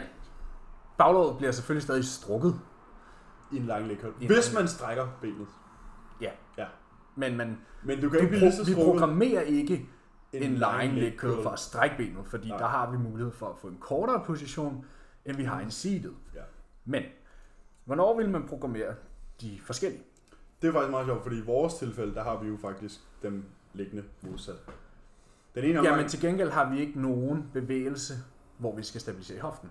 Hmm. Fordi min tankegang er, at hvis vi har et compound, hvor vi skal stabilisere hoften, så skal man ikke, så, så vil det være en fordel at Så lave. det lige, du skal give et eksempel på et compound. hvor Okay. ser hoften. Så for Fordi det eksempel- sådan, ellers så folk bare tænker, hvad snakker om. Hvis din hofte skal bevæge sig, så er der noget, der skal stabilisere hoften. mm-hmm. Så det kunne være en frivægt squat. Åh, oh, her er det forbudt ord. Nej, Superoptimale. Den super, det superoptimale ord.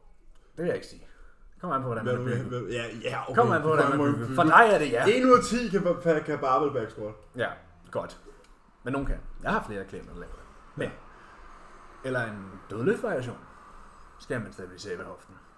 Øh, hvil- hvil- Hvilket som helst, hvor at du ikke er låst ved hoften. Så hvor er vi låst i hoften? Det kan jo for eksempel være en pendulum squat, det kan være en hack squat, det kan være en benpres. Der er vi låst ved hoften. Der skal vores hofte ikke vandre. Så skal vi ikke stabilisere hoften. Der skal du bare bøje benene og strække det igen. Præcis. Og en seated leg curl skal vi ikke stabilisere i hoften. Det skal vi i en, i en lying. Så de muskler, der stabiliserer hoften, vil jo være mere eller mindre fatigued fra en lying, og så lave en compound move, hvor du skal stabilisere. Så der vil jeg have en seated før, hvis du har en bevægelse, der skal stabiliseres. Så det vil være seated ham curls og så en barbell squat for eksempel. Ja. Ja. Og så vil det være lying leg curl og en hack squat. Eller... Ja, ja, ja. Ja. Hvis det er det andet, jeg tænkte på, om det var sådan... Det er det ikke. Det er Nej. i den anden træning. Ja. ja. Yes. Så det er i hvert fald sådan, jeg laver det. Det giver også god mening. Ja. Sjovt nok. Det er jo ikke tilfældig træning, vel? Nej, for Fordi- det giver selvfølgelig resultater. Ja, og det kan vi ikke lide. Hvem fanden var det nu, der sagde det i episode 1? Mm. Skål. og så har vi jo også... Ja, så kan man så begynde at snakke... Altså... Jeg har det sådan lidt... Det er lige før, jeg tror, jeg... Så kan man snakke begynde at snakke om feel, ikke? Fordi, hvad er du glad for? Jeg vil slet ikke sige det. Men jeg er mega... Jeg elsker lying leg curls. Ja. Jeg ved ikke hvorfor. Så jeg var bare sådan... Jamen, du får jo, hvad kan man sige, en, en hårdere kontraktion, Ja, det gør du, men du kan flytte mindre load. fordi at du netop, Skal, Skal stabilisere. Ja. Ja. som vi snakkede om sådan der, når vi laver seated først, i vores, vi, vi sammenligner sådan den ene ja. træning med Så er vi oppe på 60 cifre beløb, eller 60 cifre antal cirka. Ja. Og det er vi ikke, når vi laver en line. En line. Nej. Præcis. Så du kan flytte mere load, selvfølgelig, fordi du skal stabilisere mindre. Og det er jo det samme, som hvis vi sætter en stående skulderpres op mod siddende. Det er, lige så vel. det er også derfor, vi har en rygplade i benpressen. Ja, ja det vil være svært at benpresse uden et ryglæn, ikke? Eller prøv at bænkpresse uden et ryglæn. Ja, det er nej. Nej. Nej. Det går ikke. Så. Så det, altså, det, det er ikke fordi, man kun skal lave den ene eller den anden. Bare tænk over, hvor man placerer dem. Ja.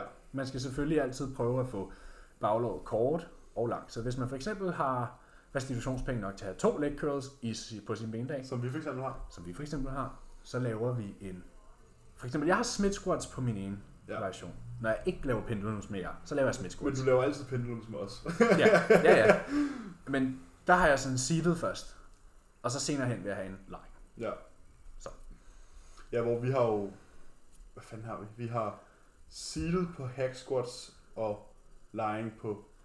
Ja, vi skal ikke stabilisere Så stabilisere der skal ikke nogen af stabiliseres noget alligevel, så Nej. det er bare sådan... Så er det ligegyldigt. Det er bare sådan throwet ind for variationens skyld. Det var vist en snak om leg curls. Det var det samme leg curls. Stor, stor saftig baglov.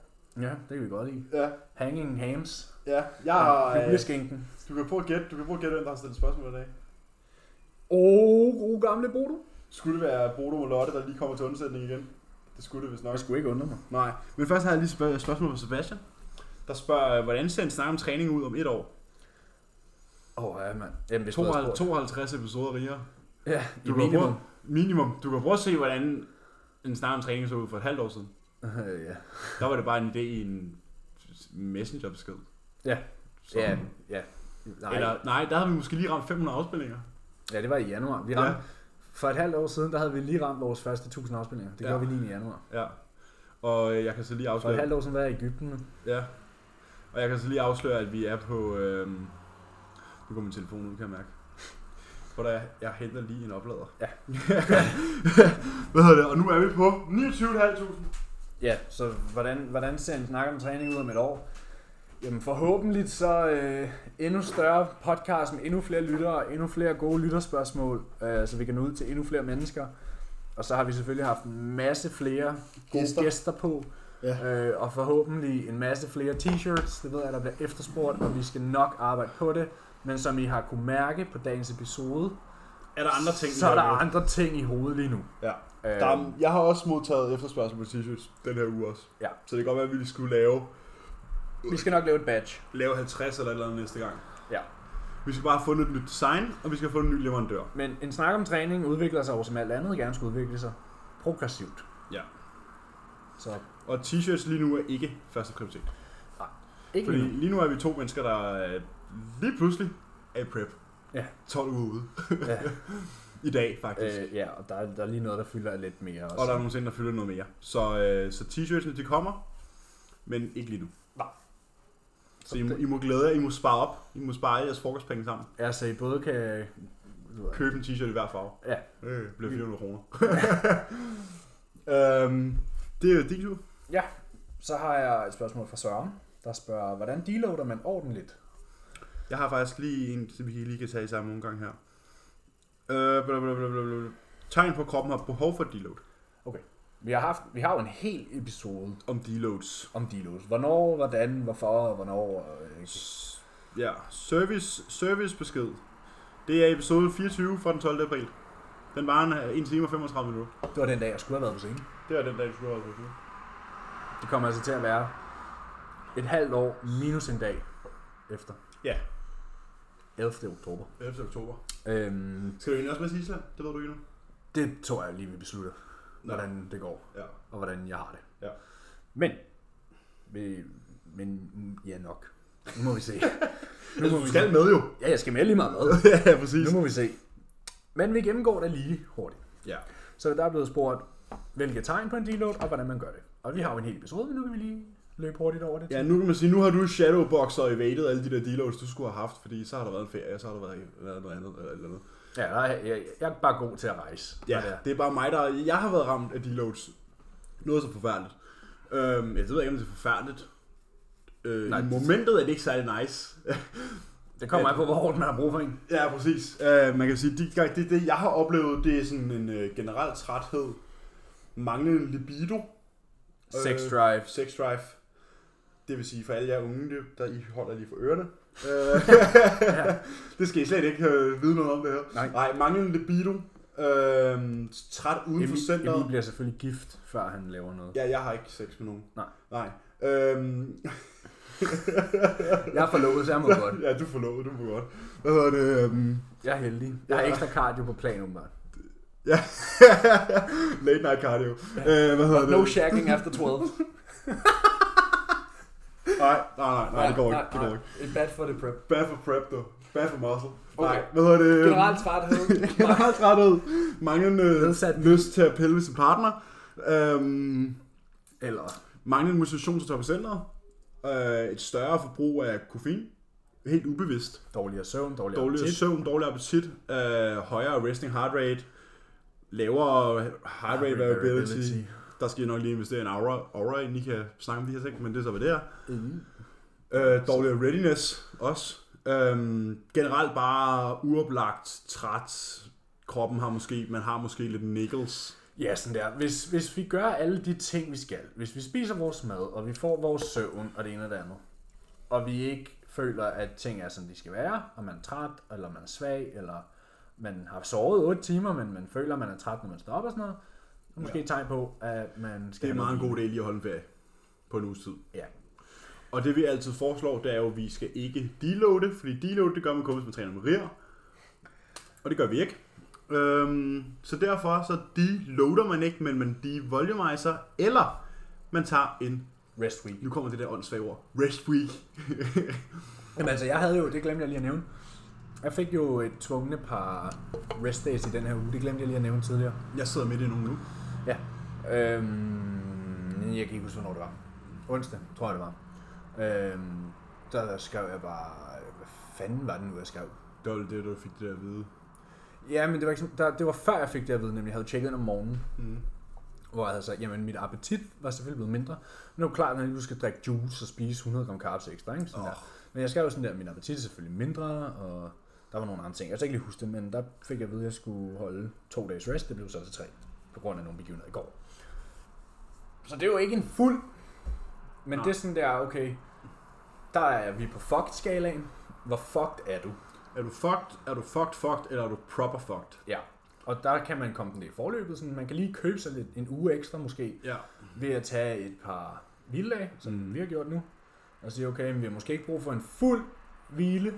Vi kan lige tage to-tre rest days, og så genvurdere, og så kan man måske køre lidt længere. Og så i stedet for at tage den fulde hvile, så kører man lidt længere. Og så løber du nok hurtigere ind i en periode, hvor du skal bruge brug for lidt længere.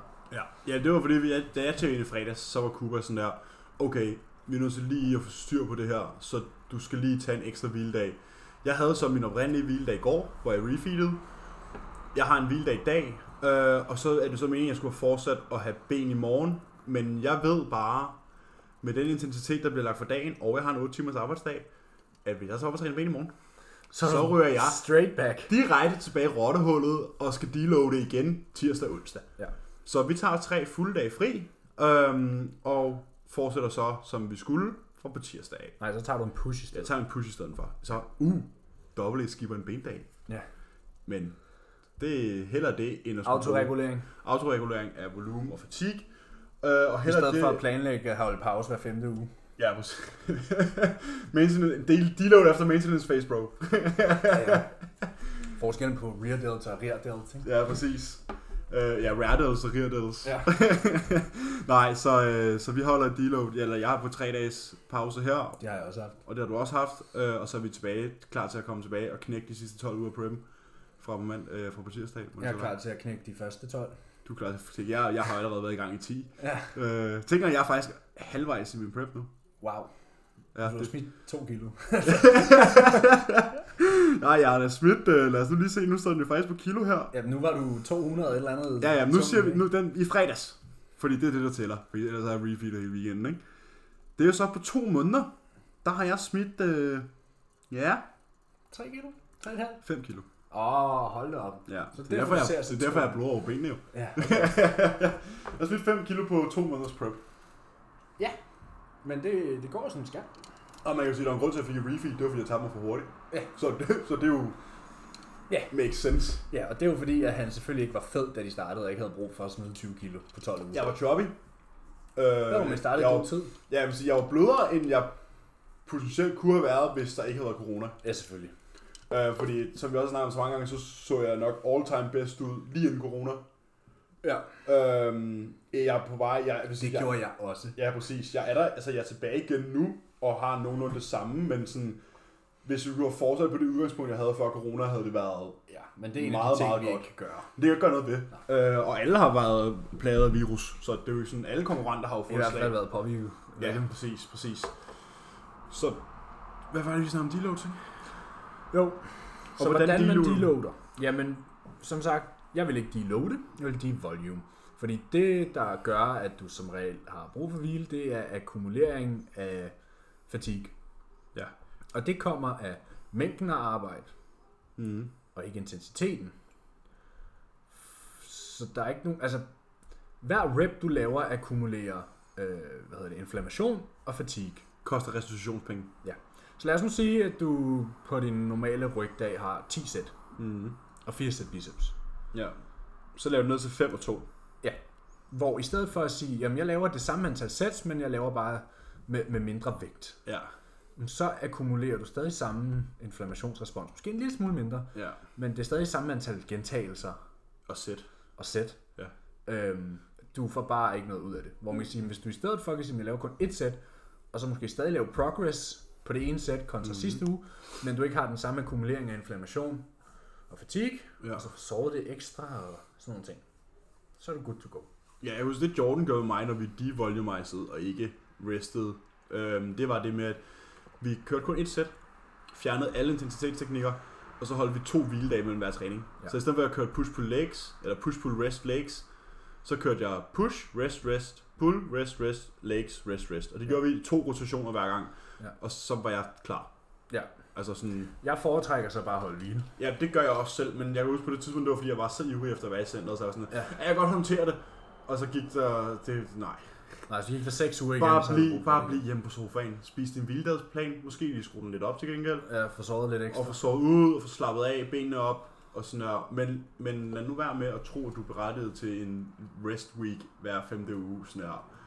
Altså, earn it. Sådan der, når, du, når du legit kommer hjem, kommer hjem fra skole, lad os bare sige, kommer hjem fra skole kl. Og 2, lige har drukket kaffe. og du lige har drukket kaffe, og det første, du gør, er, at du falder om på sofaen. Ja. Sådan der. Så, altså, og du kommer op i centret, og egentlig tr- træder ind i centret, det kan godt være, du træner Fitness World, men, men træder ind i centret og tænker, jeg gider ikke være her. altså sådan, og du bare tænker, fuck mand, det, den, er fucking, den er fucking sløj i dag. Ja. Så prøv lige at tage 3-4 dage fri, Ja. og så slap af. Ja, og, eller mere. Det kommer an på igen, hvor fuck man er. Mm. Hvis du er nået dertil, hvor du kommer hjem og falder om, Ja. så har du nok brug for mere. Og du sidder og skal trække dig selv op i centret. Ja, og igen, sådan der, nu snakker vi om mange, hvad kan man sige, symptomer, men sådan der nedsat appetit. Overvej lige, hvad fase man er i, ikke? Mm. Eller nedsat sex drive, overvej, hvad, overvej lige, hvad fase du er i. Sådan der. Er det slutningen af prep? Okay. Ja, hvad er dit miljø? Ja, sådan der. Okay, er det slutningen af prep? Du er fucking shredded og får ikke noget mad. Sådan der. Okay. Så kan man måske godt forstå, at Chausen ikke virker. Ja. Ja. Eller at du ikke synes, at, at damen er interessant. Ja. Der. At du synes, det er mere interessant at nusse om din, dit oksekød. Ja, Ja. præcis. Øhm, og, og hvis appetitten er lav, men du spiser 6.000 kalorier om dagen, no wonder. Sådan der. Men det skal jo ligesom være den her synergi af symptomer, ikke? Ja, tag listen og være sådan der, okay, hvad, kan det, hvad er grunden til det her? Ja, sådan der. Hvis der er to-tre, der er sådan der, øh, og, Så- og det ikke stemmer overens med miljøet. så burde du nok lige tage en slapper. Ja. Øh, fem gyms til Lotte her. Fem gyms i Danmark, I gerne vil besøge, som I ikke allerede har besøgt. Fem gyms i Danmark, vi gerne vil besøge, men som vi ikke har besøgt. Ja. Øh, hvad hedder det? Gym and Fitness? Gym og Fitness i Aalborg. Det tror jeg, Lotte hun er glad for. Træner der? Tror jeg. Det er det, jeg kan forstå. Gym og Fitness i Aalborg kunne vi godt tænke os. Det kommer nok også til at ske. Det går, at vi skulle tage på Jyllandstur. Mm. Nu må vi lige se. Øhm, jeg kunne godt tænke mig old school gym i Vejle. Er det, hedder det ikke Backstage Gym? Det ved jeg ikke. Det er i hvert fald old school. Der er i Vejle, der hedder Backstage. Det kan godt være, det er det så. Backstage old school. Altså, Det, det der, det der bodybuilder i Vejle. Ja. Øh, Det var der, Anders behandlede før. Det var i Backstage. Ja, jeg har heller aldrig været i Fitness Lab. Det har du. Det har jeg. Ja. Det er sgu ikke noget håb på. Om det vil jeg godt tænke mig at besøge alligevel. Det skal du da ikke bestemme. Nej. det er sådan der PMT plus en Nautilus chest press. Ah, så Gym 80. Ja. Ja, nice. Præcis. Nice. Nej. Nej, nej. øh, anger management har jeg heller aldrig været i. Nej, det kunne jeg også godt tænke mig. Bare lige for at se det. Ja. Øhm, Og jeg kunne godt tænke mig at besøge en af de der fitnessråd, der er propfyldt med Nautilus udstyr. jamen, du kan bare tænke på Farmgade. Ja, ja, men Bind der. der er langt. Der er langt. Hvad hedder det? Ja. Ja, Det er der sgu også til Aalborg, men jeg, jeg ved sgu ikke, der er så mange gyms. Altså, nu er vi sådan, uh, nu er vi begge to så jeg skide kan godt heldige. nævne fem gyms i verden, jeg gerne vil til. Ja, nu er vi begge to så skide heldige, at vi kommer meget ud af Copenhagen Gym. Ja. Og så er man altså rimelig forkælet. Ja. Men øh, jeg kunne godt tænke mig at træne i Gold's Gym i Venice. Ja. Gold Gym er også en fed oplevelse. Eller- jeg har, jeg har trænet i Eller Gold. Ultraflex Durham. Åh oh, ja. Eller King's Gym Eller Kings Gym, ja. i London. Ja, der er, der, er nogle, der er nogle skattekister rundt omkring, man godt kunne tænke. M13 nede i Marbella, for eksempel. Oxygen. Oxygen Gym. Ja, men nu er det jo det her i Danmark, jo. Det, der, Danmark er Danmark. Ja. der, er ikke, der er ikke forfærdeligt mange. Technogym. Diktur? Hvad er jeres mål inden for den nærmeste fremtid? Jamen, det er et spørgsmål fra Sofie, min kommende klient. Øh, jamen, øh, nu kan man jo sige, nu skal vi begge to til Alicante den 11. oktober. Så det er jo nok målet. Ja, men sådan, det er ikke særlig konkret. Jeg vil gerne til Alicante, det er ikke særlig konkret. Sådan der. Vi skal stille op. Det må, det må være, altså, den nærkommende deadline må være det nutidige mål. Men at nå en deadline er ikke et mål. Sådan her. Mit mål er at aflevere min opgave. Sådan her. Det er et mål at sætte sig, jeg vil gerne have 10. Du ved godt, hvad jeg mener. Du skal ikke sidde derovre og være djævelens advokat. Jamen, jeg, jeg, vil bare- jeg vil bare have, at du kommer med, med noget... Målet for øh, Har du en NPC, placering? NPC Europa er at kunne stille mig op på scenen og præstere. Og ikke være skuffet eller ked af det over min egen pakke med en præstation bag sig. Ja, Det er målet. du har ikke nogen... Eller noget, jeg Jeg vil ved, gerne... ikke, jeg ved ikke, hvem der møder op. Nej, men derfor kunne man stadig godt sige, at vi gerne vil have top 3. Selvfølgelig vil man gerne være top 3, sådan der, eller top 2, men, men sådan, det største for mig, det er at bevise over for mig selv, at jeg godt kan. Jeg skal stå ved sådan en Jimmy Tonk. Det skal vi nok begge to. Ja. Og, og jeg har stået ved sådan en Jimmy en gang. Jamie! For Ikke på scenen. Nej, vi bare sådan i hverdagen. Jeg har stået ved sådan en nærmere træningscenter. Han er stor. Og, og han kunne spise mig til morgenmad. Ja. Så det bliver rigtig sjovt at stå ved sådan en ham i badebukser. Eller? Trunks. I, ja, i speedos. Ja, i Speedos, ja. Ja, men en god placering, øh, en god placering, en god præsentering og en god eksekvering af Alicante-showet er klart målet. Mit mål er at gøre min, mig selv og min far stolt med hvad end jeg kommer med i Spanien. Mm. Procesorienteret. Ja. No stone, no stone unturned. No stone unturned. Som sædvanligt. Ja. Og hvis jeg kunne... Det er jo et stort show, og der kommer sikkert mange, Der kommer rigtig mange, fordi der har ikke været nogen shows i der har ikke været nogen shows. Så øh, afhængig af, hvor mange der er, så kunne jeg godt tænke mig at være i den øverste halvdel af dem, der kommer. Ja, man kan godt tænke sig at gå til runde 2, ikke? Hvis der er 20, så vil jeg gerne være i top 10. Ja. Hvis der er 10, vil jeg gerne være i top 5. Det, øh, det tror jeg, vi er rimelig... Øh... Det så har, så har jeg sat et mål. Jeg vil gerne, man vil gerne være på den bedre halvdel af det sit største, første internationale show. Ja. ja. Overvej, på den synes jeg folk lige skal lægge mærke til, at vi ikke sidder og siger, bare skal nok blive en idé. ikke? Ja, bare Fordi- se mig. Bare se mig, hashtag, øh, worker in the room. Glem det, kammerat. Actions speak louder than words, ikke? Ja, præcis. When it's all said and done, there's always more said than done. Hvis man er procesorienteret, så kan man nok få et godt resultat. Hvis du, er Ja. hvis du er resultatorienteret, så glem det. Så får du en dårlig proces. Og det giver et dårligt resultat. Ja. Ser I nogen plads... Åh, oh, nu kommer det forbudte ord. Ser I nogen plads til maintenance-faser? Nej. Eller, nej. Eller vil I altid foretrække cut og bulk? Igen, sådan der, okay. Helt basic. Maintenance phase. Vedligeholdelsesfase. Hvorfor skulle jeg prøve at vedligeholde noget? Hvorfor skulle jeg ikke prøve at blive bedre? Ja. Og sådan der. Man så er vel sige- altid, man er altid sige- på vej, på vej et sted hen. Man kan selvfølgelig, det er jo generally speaking, så kan vi være, okay, er det okay at vedligeholde sin kropsvægt midlertidigt? Ja, Imens performance stiger for at ligne ud og få et bedre udgangspunkt til at skubbe videre bedre op. kropskomposition. Ja. Ja. ja. men en maintenance phase, nu bruger jeg noget tid på at stå stille. Ja. Det lyder som en Jeg fantastisk skal bare idé. matche mine reps hver uge. Ja, fantastisk idé. Ja, glem det. Spild af tid, mand. Gå hjem og strik. Lad maskinerne være til os andre, kammerat. Ja. I fylder. Nej, du er enten på vej den ene eller den anden vej. Ja. Og det kan godt være, at din kropsvægt ikke bevæger sig. Men Du kan stadig godt hvis være på din, vej performance, men din performance ændrer sig, så er du stadig på vej sted hen. Ja, og hvis din performance ikke ændrer dig, så håber jeg, du er på vej i form. Ja. Anna, så kan du lære det.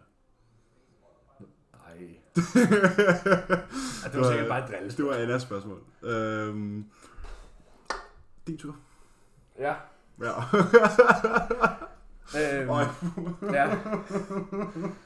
de 3D energidriks, det kan bare et eller andet, mand. Ja, det lugter. Bodybuilding, bedste øvelser og tilgang til balletræning. Det må være bandet, donkey kickbacks og gå sidelæns på Stærmaster. Ja, eller sådan, Un- der, unbeatable. eller sådan der at lave quarter reps i, i bodyweight squats, mens du går sidelæns på løbebåndet med et knæ, med, med et elastik om knæene. Ja, ja Det uden tror tvivl. Sådan der akkumulering af, af metabolisme og øh, Ja, eller, eller stå og En spark, spark, træning. spark til et tomt smittativ. Ja, Ja. Altså, Eller hænge modsat over hyperextenderen. ja, altså hvis vi kigger på det, ballen er jo kroppens største og stærkeste muskel. Ja, for nogens udkommer. Jamen det er det. ja, Måske ikke isolering. nej, Men- ikke, måske ikke lige en thrust, men... Ja, men sådan er vi forskellige. Men ballen er anatomisk den En- største og og den stærkeste. muskel, vi har i kroppen. ja, Så derfor giver det jo fantastisk mening, at den skal under så lidt belastning som muligt. ja, helt vildt. Og lave øh, kickbacks og Rigtig mange uh, hip abductions, og ikke særlig mange thrust, og ikke meget særlig særlig særlig ja, altså ballens primære og stærkeste funktion er jo hip extension. Ja, Så lad os lave det uden vægt. ja lad, lad, os, der er ikke nogen grund til at bruge musklen jo. Den skal nok vokse alligevel. nej, lad os bare strikke lidt med røven i vores øh, tights. Ja, eller, lave, øh, eller stå og lave de der reverse lunges på øh, Starmasteren. Ja, Med de og mens vi, hold- mens vi holder fast. Mens vi holder fast og lægger al vægten i Starmasteren. Ja, så bliver stærmarkeren stor og stærk. Ja, man skulle i hvert fald ikke dødløfte, hip thruste, benpresse, Squatte. squatte, Lunge. lunge. Nej, det vil være en Nej, dårlig det er en dårlig idé, Basically. basically. Hvad laver ballen? Primært hip extension. Jeps. Hvad laver den ellers? Hip abduction. Hip abduction. Okay, Udad og fremad. så. Måske det var en god idé, at vi blev rigtig stærk Til de to ting. Til at lave hip extension og til at lave hip abduction. Okay, Så, så hvis nu vi laver en dødløft, ja. Så extender vi. så extender vi hoften. Ja. Men der er ikke nogen tension i den shortened range. Nej. Så hvad kunne vi gøre der for at lave hip extension, hvor der er tension i en shortened range? Hip thrust. Hip thrust, okay. Vi dødløft, og så laver vi hip thrust. Så tunge dødløft og tunge hip thrust. Og nu skal vi lave en hip abduction movement. Hvordan gør man det? Help me out. Vi laver Leg press. Nej. abductor maskine. Ja, men den er også bare sådan lidt, den synes jeg ikke, det er selvfølgelig en bodybuilder, men du sådan her, jeg vil sige, hvis Det du er laver, hvis du isoleret laver, hip abduction. det er isoleret hip abduction, hvis du laver de andre fire, så tror du, du er rimelig godt på vej til at få en stor saftig røv. Oh, jo, jo. Men nu var det sådan. Nu er det numsen. Så har, okay, så har vi lavet, hvis vi lavede en balle workout. Ja. Vi tager en battle workout. Så har vi først... Mm. Du sidder og hører mig derovre. Ikke sige noget, det kan de Først så har vi en leg press, vil jeg sige. Altid først leg press, ikke? Så kan vi flytte mest muligt load. Vil du ikke sige det? Vil du leg press, før du dødløfter? Never mind. Først en dødløft, så en leg press, så en squat variation, og så en abduktion. Ja, der Ja. mangler vi så bare thrusten. Jeg vil vælge mellem en squat eller en dødløft. Vil du det? Ja. Jeg vil lave dødløft. Så vil jeg lave leg press, så vil jeg lave thrust, og så vil jeg lave abduction.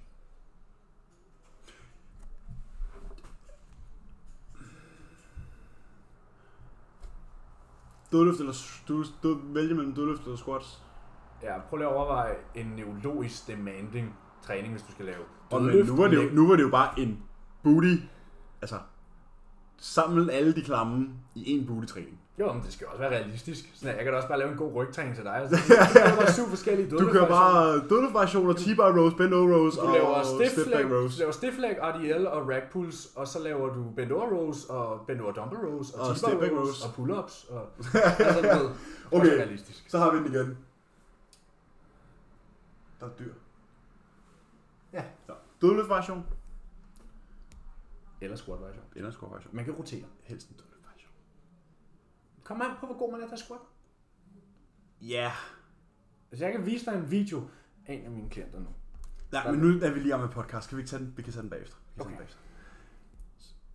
Et eksempel, en nu uden blive uvenner her. Vi bliver ikke uvenner. Nej, en dødløft-variation, en benpres, en hip thrust og en abduktion. Yes. Og så kan du så lige klistre en leg extension ind et eller andet sted. Ja, yeah, altså, hvis vi snakker ren, altså, så, så er det leg workout, ikke? Nu var det Så er det en bendag. Så er det ja, en bendag. bendag, så skal der selvfølgelig være nogle curls og nogle extensions. Ja. Så. Jeg er godt nok træt. jeg er helt knast, mand. Jeg sidder bare... Det er også fordi, det er så tons varmt, mand. Jeg sidder bare og sveder. Ja. Og har det rigtig klamt. Jamen, vi har faktisk Altså- taget tøjet af. Vi sidder uden tøj på, mand. Altså, vi burde podcast. faktisk øh, lave sådan noget pay-per-view på det her. OnlyFans account. Ja. Vi kan bare sætte, jeg har jo lige fået mit kamera. Topløs underholdning. Nå jo, det jeg slet ikke. Topløs underholdende undervisning. Det har vi slet ikke snakket om. Du har fået et kamera. Jeg har fået mit, du har øh, købt. mit, mit, mit, jeg har købt mit kamera. Jeg har købt et, øh, til alle jer, der er vloggere. Jeg, jeg har købt mit er øh, G7X Canon, øh, Canon G7X Mark 3 kamera. Wow. Fordi det har jeg fået at vide af shout-out til Nikolaj Ebdrup. Jeg skrev, Han tømte lige din bankkonto. Ja, han er min YouTube-fyr. Jeg skrev til ham, Nikolaj, giv mig, jeg er på vej ned igen. Giv mig en liste over til, jeg skal købe. Okay. Så fik jeg bare en liste på en tripod, ekstra batterier, et SD-kort og et kamera. Så er I super. Så gør vi det. Så nu, venner. Nu sker det. Nu kommer vloggen Ja. i løbet af ugen. Jeg skal lige have en dag. Jeg skal lige finde ud af, hvad dag det er. Jeg tror måske, det bliver tirsdag. Det kan godt blive tirsdag. Fuld af meeting. Nå, jamen der øh, mødes vi jo nede i... Øh... I Copenhagen. Ja. Så kommer jeg gå ind med kameraet. Hej! Hej, man! Hej, hattemor! Jamen, jeg, jeg har kamera med i dag, Jamen, men det må du ikke. jeg bliver klippet mandag, så det er fint. Ja, men jeg bliver klippet tirsdag. Ja, Det bliver så op eftermiddagen, tror jeg. Håber jeg lidt. Fordi det her det er da godt nok ved at stikke fuldstændig af. Ja, Kig på mig. Ja, men vi kom fra øh, vores boot i dag. Ja. ja. Ja. Jeg tror, vi har gennemgået. Vi har gennemgået boot i dag. Ja. Og tilgang, det er selvfølgelig progressiv. Og tungt. Low volume, high intensity, progressive overload. I forskellige rep ranges. Yes, sir. Så en 5-9 og 12-15. Ja, for eksempel. God gamle. Den virker hver gang, den der, ikke? Ja. 6-9, 12-15. Get strong at all rep ranges. Præcis. At all muscle positions. Hvis I ikke havde været personlige trænere, hvad havde I så arbejdet med? Uh, Færre fremragende spørgsmål. jamen, jeg, kan du ikke huske, at vi engang havde sådan et spørgsmål med, hvor vi havde været, hvis vi ikke havde haft bodybuilding? Og vi var sådan, Det ved jeg ikke. hvor vi var sådan, vi, sad, vi var virkelig sådan der, øh, Øh, og det sidder vi også og gør lidt nu, kan jeg høre. Sådan der. Jeg, synes, vi, jeg synes, vi sidder og ører den lige, rimelig meget lige nu. Sådan der. det er fordi, vi ikke snakker programmering eller sådan noget. Ja, præcis. Nu skal, I rent faktisk, nu skal vi rent faktisk tænke over det. Så er, det sådan, så er den lige pludselig noget helt andet. Ja, fordi det andet sidder jo på ryggraden, ikke? Jo, hvis I ikke har været personlig træner, nogenlunde. Jeg er jo faktisk ikke per se personlig træner endnu. Ikke nu. Jeg er Nu bare, må se, om du får lov. jeg er bare online coach. Nu må se, om du får lov Ja. til at være en del af hulen. Ellers finder jeg nok bare et andet sted. Men altså. ja, det skulle ikke være så svært. Nej. Uh, hvis I har personlig træner, hvad jeg så arbejde med? Um, jeg ved jeg sgu ikke. Hvis ikke jeg havde haft Altså sådan, nu, bodybuilding, så havde jeg nok koncentreret mere om min uddannelse, og så havde jeg nok været et andet sted i mit arbejdsliv. nu, har jeg, kon- nu har jeg koncentreret mig om det her siden ja, i 5, 6, 7 år. Ja. Progressivt mere og mere. Ja. Så det er svært at svare på, fordi jeg var 15 år før jeg koncentrerede mig om det her. Ikke? Sådan, Mm. Altså, men, men jeg tog jo handelsskolen af en eller anden grund, tænker jeg. Jeg skulle Ja. nok have lavet et eller andet med noget, et eller andet. ja. Noget med noget papir. Ja. Ja. Ej, ja, det ved jeg sgu ikke. Jeg ved det ikke. Jo, jeg var muligvis... Jeg tror nok, jeg var blevet ejendomsmægler, hvis jeg skal være ærlig. Sådan en af de hustler der. Mhm. Fyr den af. Hvad er jeres holdning til proteinbar og diverse proteintilsatte madprodukter? Så Ja. proteinbar først. Hvis du er super tosset med xenoøstrogener, så skal du da bare fyre den af. Altså, øhm, proteinbar, det er jo det samme som at sige, hvad er jeres holdning til træning? Sådan der. der kan være mange forskellige. Ja.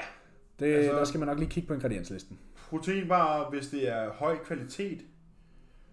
Og nej, hvor du hvad? Der er sgu ikke nogen, der får proteinbar her, lejren. Nej, men altså min, min holdning til det er sådan, at hvis du får fat i nogle gode proteinbarer, som ikke indeholder alt muligt lort, jamen be my guest. Ja, ja. Men dem ser man ikke særlig mange af. Nej. Så jeg har ikke nogen klienter rigtigt, der spiser proteinbar. Nej, jeg altså, jeg måske, har- jeg har en, fordi vedkommende har en enorm lagerbeholdning og godt kan lide den. Ja. Jeg er sådan, okay, Tillykke med det, agtigt, ikke? dem så spiser de sådan en om dagen. Ja, ja, præcis. Men sådan, jeg har sgu ikke rigtig nogen gode erfaringer med proteinbar. Nej. Øh, de er egentlig også typisk, synes jeg, kedelige. Ja. Jeg vil hellere spise en Snickers. Ja, altså, hvis det alligevel er de samme kalorier, så kan det sgu være lige meget. Vil hellere spise en sneakers og et stykke kyllingbryst. Ja. Man kan sgu... Øh, jeg ved det ikke. Jeg, jeg tror faktisk, der er nogen... Er der ikke nogen, der laver sådan nogle gode nogle selv? Sådan, man, jeg tror, at man kan finde nogle gode opskrifter og sådan noget, hvis man virkelig synes, Jo, det men så er det mere sådan en, øh, så er det mere, så kalder de det mere proteinbar, fordi det er bare trace protein.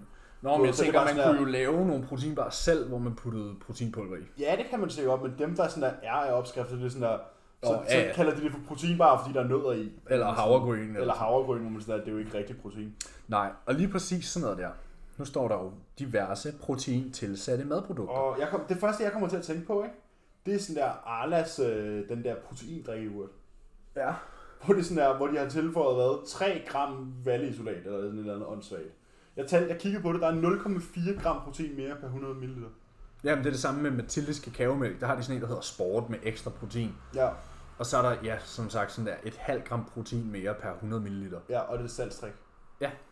Og så sådan, forstå Og så er der det lidt mindre fedt i. det var en kakaomælk, så selvfølgelig var der, der protein i forvejen, fordi der var valleprotein i mælk. Ja, der er mælk. Mælkeprotein, altså det, det, det, der var protein i forvejen, så det ikke- Altså, det der med, når der står protein på et eller andet, så er det nok, Så skal man nok lige læse bagpå. så skal man nok lige læse bagpå. Og også, hvad for noget protein der er, der er tilføjet. Ja. For Fordi- du havde en oplevelse med nogle... Jeg havde øh, en oplevelse i går, da jeg øh, var på arbejde, og jeg havde en, en kollega, der spurgte om sådan noget proteinbrød fra Koba, eller hvad fanden der laver det, sådan noget proteinrobrød, eller hvad fanden, Ja. ja. om det var godt. Det der med hende, der er den søde Josefine Ottesen udenpå. Hun har i hvert fald været udenpå. Ja, Ja. ja. det kan så godt være. De der, jeg ved godt, ja. Sådan en rød indpakning. Ja, ikke? præcis. ja. Så øh, jeg tog sådan en frem, og så... Øh, fordi jeg tænkte, kan jeg vide, hvad der egentlig er i? Hvor- Hvorfor er der ekstra protein i det her brød? Og kigger bagpå. Og så var der tilsat sådan 4% sojaprotein. Så hvis man gerne vil have rigtig mange xenoøstrogener i sin mad, så... Ja, så synes jeg, man skal spise øh, protein, rugbrød med soja i og drikke af brugte vandflasker. Det er one way Det var to... vist sådan en, du brugte i dag, ikke? En brugt vandflaske. Jeg bruger, jo, men den, er ikke, den var fra i går. Nå, okay. Så det er sådan Ja. der, den er ikke helt smadret og begynder at opløse sig selv og sådan noget. Jeg bruger dem, jeg er faktisk blevet meget bedre til det der med, at jeg bruger at skifte sådan der hver anden tredje dag. Ja, jeg havde en, øh, sådan en BPA-fri stor halvanden liters vandflaske, som jeg altid gik rundt med på arbejdet, men den blev utæt desværre. Ja, Jeg har nok sat den lidt for hårdt ned. De er typisk skrøbelige, sådan nogle plastikfri nogen. Ikke? ja, jo, præcis. Ligesom sådan nogle jugs. Ja. Øh, så vores holdning er sådan der... Læs lige bagpå. Ja, vær lige Og sikker er på, det hvad du, vær sikker på, hvad du får, ikke? Er det noget, du gad putte i munden? Ja. Nej, okay, så lad være. Og så tænk på, at poliolerne, der er i, typisk er i, nok godt kan give dig en masse gastric distress. Ja, og sådan der... Er det meningen, du skal have dit proteinindtag fra brød? Ja. Nej. Jamen, jeg mener mere i proteinbar. Altså sådan, t- Nå. tænk, tænk lige over sådan der, at det kan godt være, at der står low sugar, men det betyder jo ikke no carbs. Så er der noget andet, der er i, for at få Ja. det til at smage godt. Ja, præcis. Og der er s- 100% også mere fedt i, end du lige har råd til på det måltid. Ja, ja, men sådan der typisk, øh, hvis man lige on top of my head, hvis man tager sådan en typisk proteinbar, så tror jeg indholdet er sådan der 25, 20, 12, 18 til 18 til 25 gram protein, omkring 20 gram kulhydrat, 20-25 gram, ja. ja, og, og så, så måske måske seks- 6-8 gram fedt. Ja. Hvis du bruger det som proteinkilde, så får du ikke lov at spise meget ved siden af. Nej. regel, sådan der. Altså, jeg vil da hellere spise kylling, og så få lov at få flere ris, eller... Ja. Altså, hvis man skulle bruge sådan noget som proteinbar, så skulle det være, fordi du fik rigtig meget mad i din off-season. Mm. Ja, og så ikke engang der, fordi som jeg også sagde før, så kan de godt give gastric distress. Jo, men så kunne man lade være med der var low sugar, for eksempel. ikke? Så bare vælge havde sukker i. Ja, ja, så bare spise en af de lækre. Ja. Sådan, hvor man rent faktisk får det der, så er det nok bedre end en Snickers. Ja. Men, Men stadig. stadigvæk, ikke? Så vil jeg sgu hellere spise en ja, Snickers. altid vælge whole foods før. Når du har en rigtig god base af whole foods og øh, mad. Det er det, vi har snakket om så mange gange. Det der med, sådan, at, hvornår begynder du at smide snask i, ikke? Hvornår begynder du at tilføje fun foods? Ja. Og det gør du, når mængden af whole food er sådan min, mere eller mindre uoverskuelig. Agreed. Ja. Sjovt nok. Øh, hvad anbefaler I jeres klienter, når de skal på ferie angående kosten? Hold ferie. Læs lige øh, ordet ferie. Jeg siger altid til folk, gør hvad du har det bedst med. Ja. Også øh, her i sommerferien, når nogen holder, går til fester og sådan noget. Er det okay, hvis jeg drikker, hvis jeg kun drikker light soda, vand og vodka? Jeg har det sådan lidt, prøv at høre, du har valgt at gå til fest, og du har tilsyneladende valgt, at du vil drikke. Men så synes jeg, du skal gøre det, du har det bedst med. Ja. Hvis du gerne vil drikke, så drik på den måde, du synes er fedest. Ja. Hvis du gerne vil drikke, men du har det bedst ind i dig selv, med bedst samvittighedsmæssigt, at drikke vodka og light, så er det det, du gør. Skinny bitches. Hvis du gerne vil drikke tiskonvin og sådan noget, så gør det. Mm. Og hvis du bare har lyst, og hvis du egentlig har det bedst med bare at drikke to øl, så gør det. Og hvis du har det bedst med at drikke vand, så gør det. Mm. Så Så det er sådan, også, og det med ferien, det er måske også sådan, det kan sgu være meget sundt lige at få et break. Ja. Men mindre man er i prep, som du var sidste uge på ferie. Ja, altså jeg tog jo...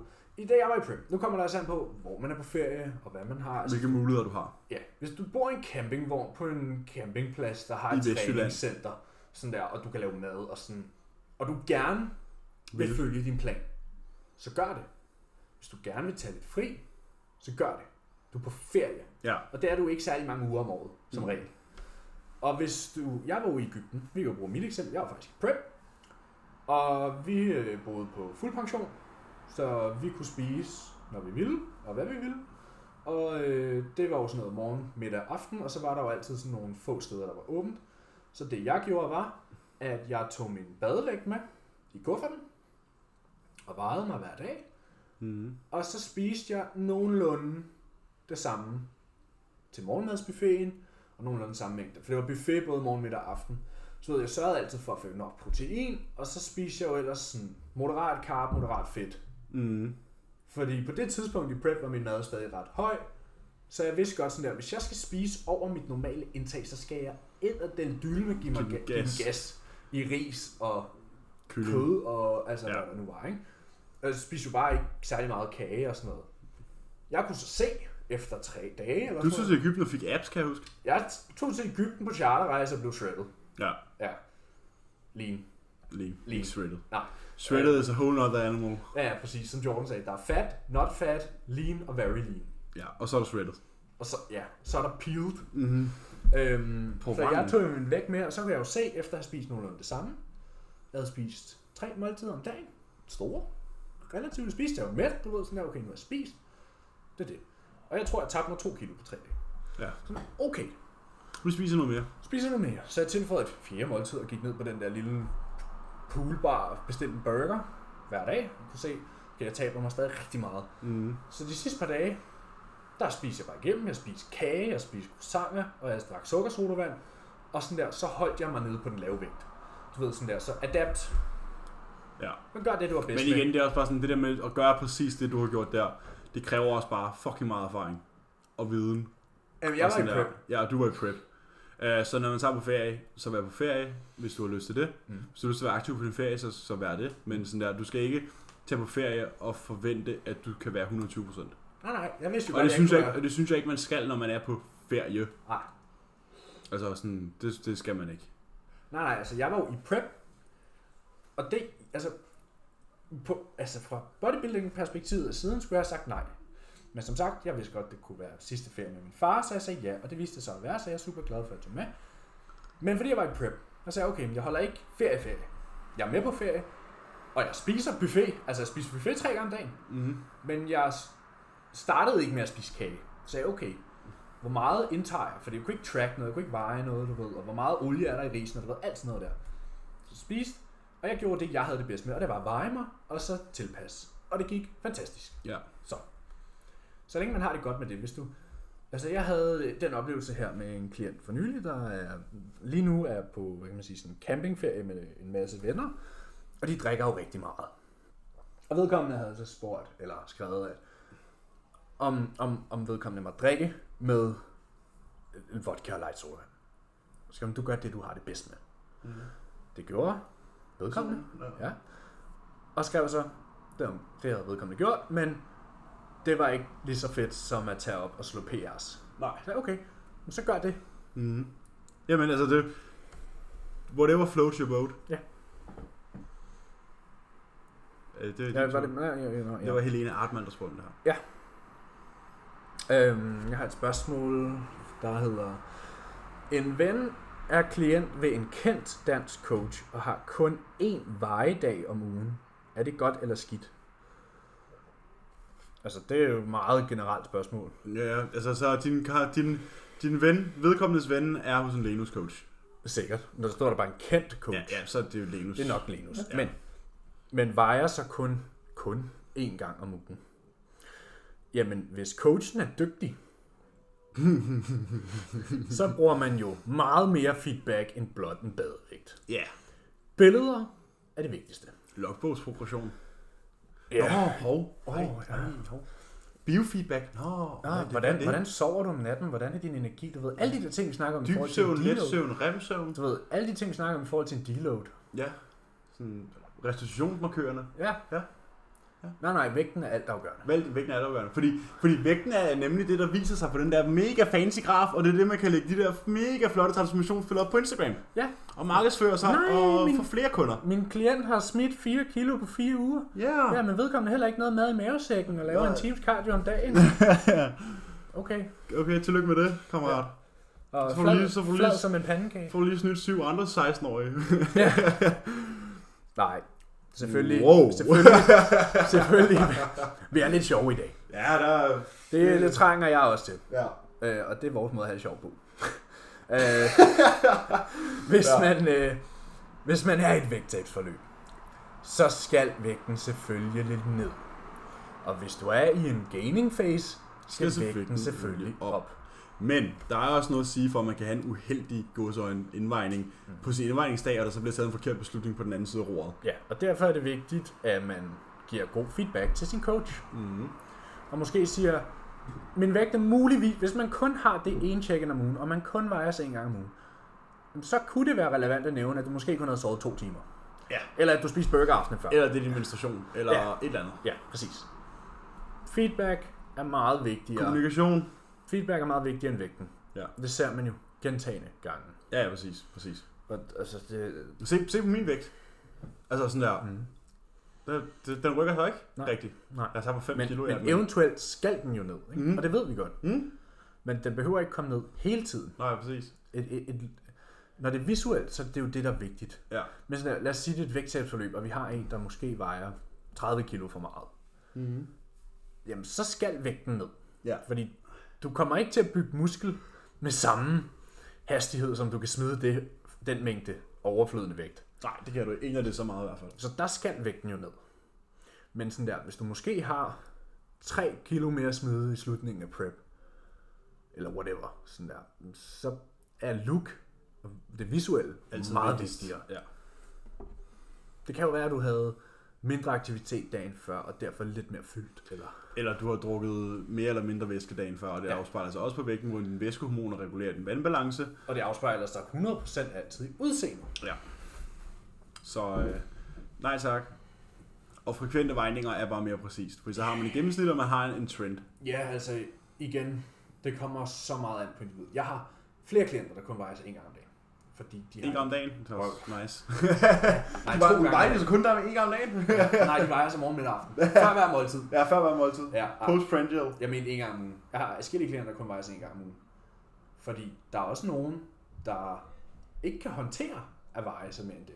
Mm. Der måske har et forhold til en badevægt, som de ikke skal have. Og det stresser mere, end det gavner. Ja, bestemt, bestemt. Jeg er jo fløjtende ligeglad med, at der står på Stil dem op, skriver det ned og gå videre på en dag. Ja, fuldstændig ligeglad. Men, så det, det er jo totalt individuelt. Kan du veje dig oftere og være emotionally detached, så det er den bedste mulighed. Ja. Men selv nogle dygtige atleter, Corin for eksempel, IFBB Pro Women's Physique, Hun har et følelsesmæssigt forhold til sin vægt. de har længe, lange perioder nogle gange, hvor hun overhovedet ikke stiger på en vægt i flere uger ad gangen. Og de kun går ud fra, hvordan hun ser ud. Igen, det er langt de færreste, der er God nok. dygtige nok til at gøre det. Men det viser jo bare sådan der, igen, det er bodybuilding. Ja. Det, det er ikke en vægtkonkurrence. Nej. Men mindre du virkelig har en indvejningsvægt, du skal ned og ramme, ikke? Så visuelt over tal. Ja, 100%. It's a numbers game. Ja, det er det nemlig. Og ikke et weight number game. Ja, præcis. Er der ja, Det noget... lyder forkert. Altså, Ja, er, er der noget, jeg også sådan, hvad? Det er lidt, fordi det jeg er- og sagt, det ikke er. ja, nej, jeg mener sådan i forhold til progression og... ja. It's all about logbook numbers. Ja. Er der noget i jeres personligheder, som kan forklare den livsstil, jeg har valgt? Altså, jeg synes lidt, vi har været Hvis- inde på den. Hvis vi nu øh, snakker om den snak, jeg havde tidligere. Ja, eller den snak, vi havde i, med personlige sejre og nedture Ja. i forrige uge. Ja, åh, jeg kan ikke huske. Det var sådan noget breakups og sådan noget. Ja, men det var mere den der med sådan, det der med, at man var en anden person på et andet tidspunkt. Personligheder. Altså, jeg har altid været ekstrem på en eller anden måde. Ja. Når jeg gør noget, min mor har altid sagt, når du gør noget, så mener du det. Når du siger noget, så mener du det. Ja. Øh, så det har været, hvad end jeg har gjort. Altså sådan der, hvis jeg sagde, jeg vil sælge mit legetøj og have flere lommepenge, så stillede jeg alt mit legetøj på fortovet og satte mig der og glodede på køvevejen, sådan der, som om nogen ville komme og købe af det. Ja. Jeg sad der i fire timer. Ja. Altså, altid bare været ekstrem med alt, jeg har lavet. Øh, fordi hvorfor gøre noget halvhjertet? Ja. Sådan der. Jeg vil da ikke sidde og kigge tilbage og tænke, om jeg var rigtig middelmodig til alle mulige ting. Fuck balance. Ja, fuck balance, man. Jeg vil hellere kigge tilbage og tænke, fucking god til den her ene ting, man. Ja, jeg tror mere, det, for mig er det mere sådan en ændring fra, at jeg var aldrig særlig engageret i særlig mange ting, ja. til at nu har jeg noget, jeg kan være rigtig engageret i, Ja. og som jeg er god til. Men jeg tænker sådan der, personlighedsmæssigt, hvem vi er. Hvilke personlighedstræk vi har. Ja, men man kan sige, for mit, for mit vedkommende, ikke for dit vedkommende, men for mit vedkommende, der er min personlighed, personlighed har ændret sig. Ja. Fra at være mere, fra at være sloppy til at være intens. Mm. Fordi jeg har det jo den der, jeg har jo 100% eller ingenting i alting. Ja. Og det er sådan, og det, det er i, i familiære relationer, det er i forhold, det er i, det er alting. Ja. Det er 100% eller så er det ingenting. Den synes jeg mere eller mindre altid har haft. Øhm, men sådan rent personlighedsmæssigt, der er det det der, jamen der er det det der med, jeg mener det, jeg siger. Mhm. Også, øh, jeg siger min mening. Talk is cheap. Jeg siger min mening, også selvom det ikke altid gavner mig, og nogle gange Ja. ja. taler lidt for hurtigt. Øh, ja, det har vi nok været viden til. ja, sådan kan det gå. Ja. Jeg har ikke flere, bro. Du har ikke flere? Men så skyder jeg ellers bare af herover. Øhm, vi kunne eventuelt snakke lidt om, hvordan man kommer tilbage på sporet, hvis man har en dårlig periode. Det er jo en super relevant episode at sætte den her til. Jeg, jeg bortset fra, at jeg ikke har været af sporet. Ja, men sådan, altså, en god måde at vedligeholde sin livsstil, måske i en svær episode, ikke? Ærligt sådan der, Struktur. det er bare at gøre det. Prøv at høre her. Nu, øh, Du er ikke altid motiveret. Det, du er ikke altid motiveret, men du skal altid være disciplineret. jeg sad og tudede på sofaen i går i lang tid. Og så ringer du til mig. Øh, nej, det gjorde jeg før, jeg var på sofaen. Nå, okay. Der havde jeg været ude og hente sushi. Nå, okay. Øhm, jeg øh, kom hjem, spiste min sushi, og så sad jeg og græd, og så faldt jeg i søvn. Og så vågner jeg klokken to, fordi Karoline serverer mit sidste måltid for mig, fordi det vidste hun godt, jeg skulle have indenbords. Ja. Og det vidste hun godt, at jeg ikke ville sige nej til. Hun behøvede ikke spørge mig, skal, skal du i seng, eller vil du gerne lige klemme det sidste måltid ned? Det skal ned. Selvfølgelig skal det ned. We do not skip meals. Så jeg, ja, jeg havde grædt hele dagen, jeg havde set min far fuldstændig smadret. Derfor spiser jeg stadig min mad. Der er ikke noget på den front, der er ændret. Stadig noget at træne i dag. Stadig Ja. fået af min måltid i dag. At, Ikke nu. at falde, ikke nu, nej, men det får jeg. at falde af sporet er et valg. Ja. At komme tilbage på sporet er et valg. Og jeg er jo så heldig, at jeg har Karoline, der i den her tid er der for mig, og er god til øh, at tage sådan nogle små ting, som at tage køkkenet for mig og sådan noget, fordi hun godt ved, det måske ikke det, jeg gider at bruge tid og energi på lige nu. Og hun lavede min mad for mig i går, for eksempel. Det var super sødt af hende. Men var jeg vågnet klokken 4 fra min lur, Så spiser du vel. og vidste sådan der, fuck mand, nu skal jeg ud og stå og lave mad. Så havde jeg gjort det. Ja. Og så var jeg gået i seng. Ja. Og så havde jeg skrevet til Cuba, hey, min morgenvægt er lidt lav, fordi jeg faldt i søvn på sofaen i går, og så spiste jeg sent. Eller lidt høj, mener du? Ja, lav høj, ja, ja, sorry. Den var så lav, men, men ja. Altså, der, som vi snakker om, det der med største turn-offs i forhold til, øh, hvad hedder det, klientsamarbejde. Adherence. Det er sådan der adherence at følge en plan. Du har en plan, du har fået, du har sagt ja til, som I har været fælles om, at det her, det er sådan, det skal forløbe sig. Hvis du vælger at, at misse et måltid eller misse en træning, så er det fordi, du ikke ved det nok. Ja. Det er et valg, det er taget. Der er valg, og så er der konsekvens. Ja, og så kan du tage et valg om at komme tilbage på sporet.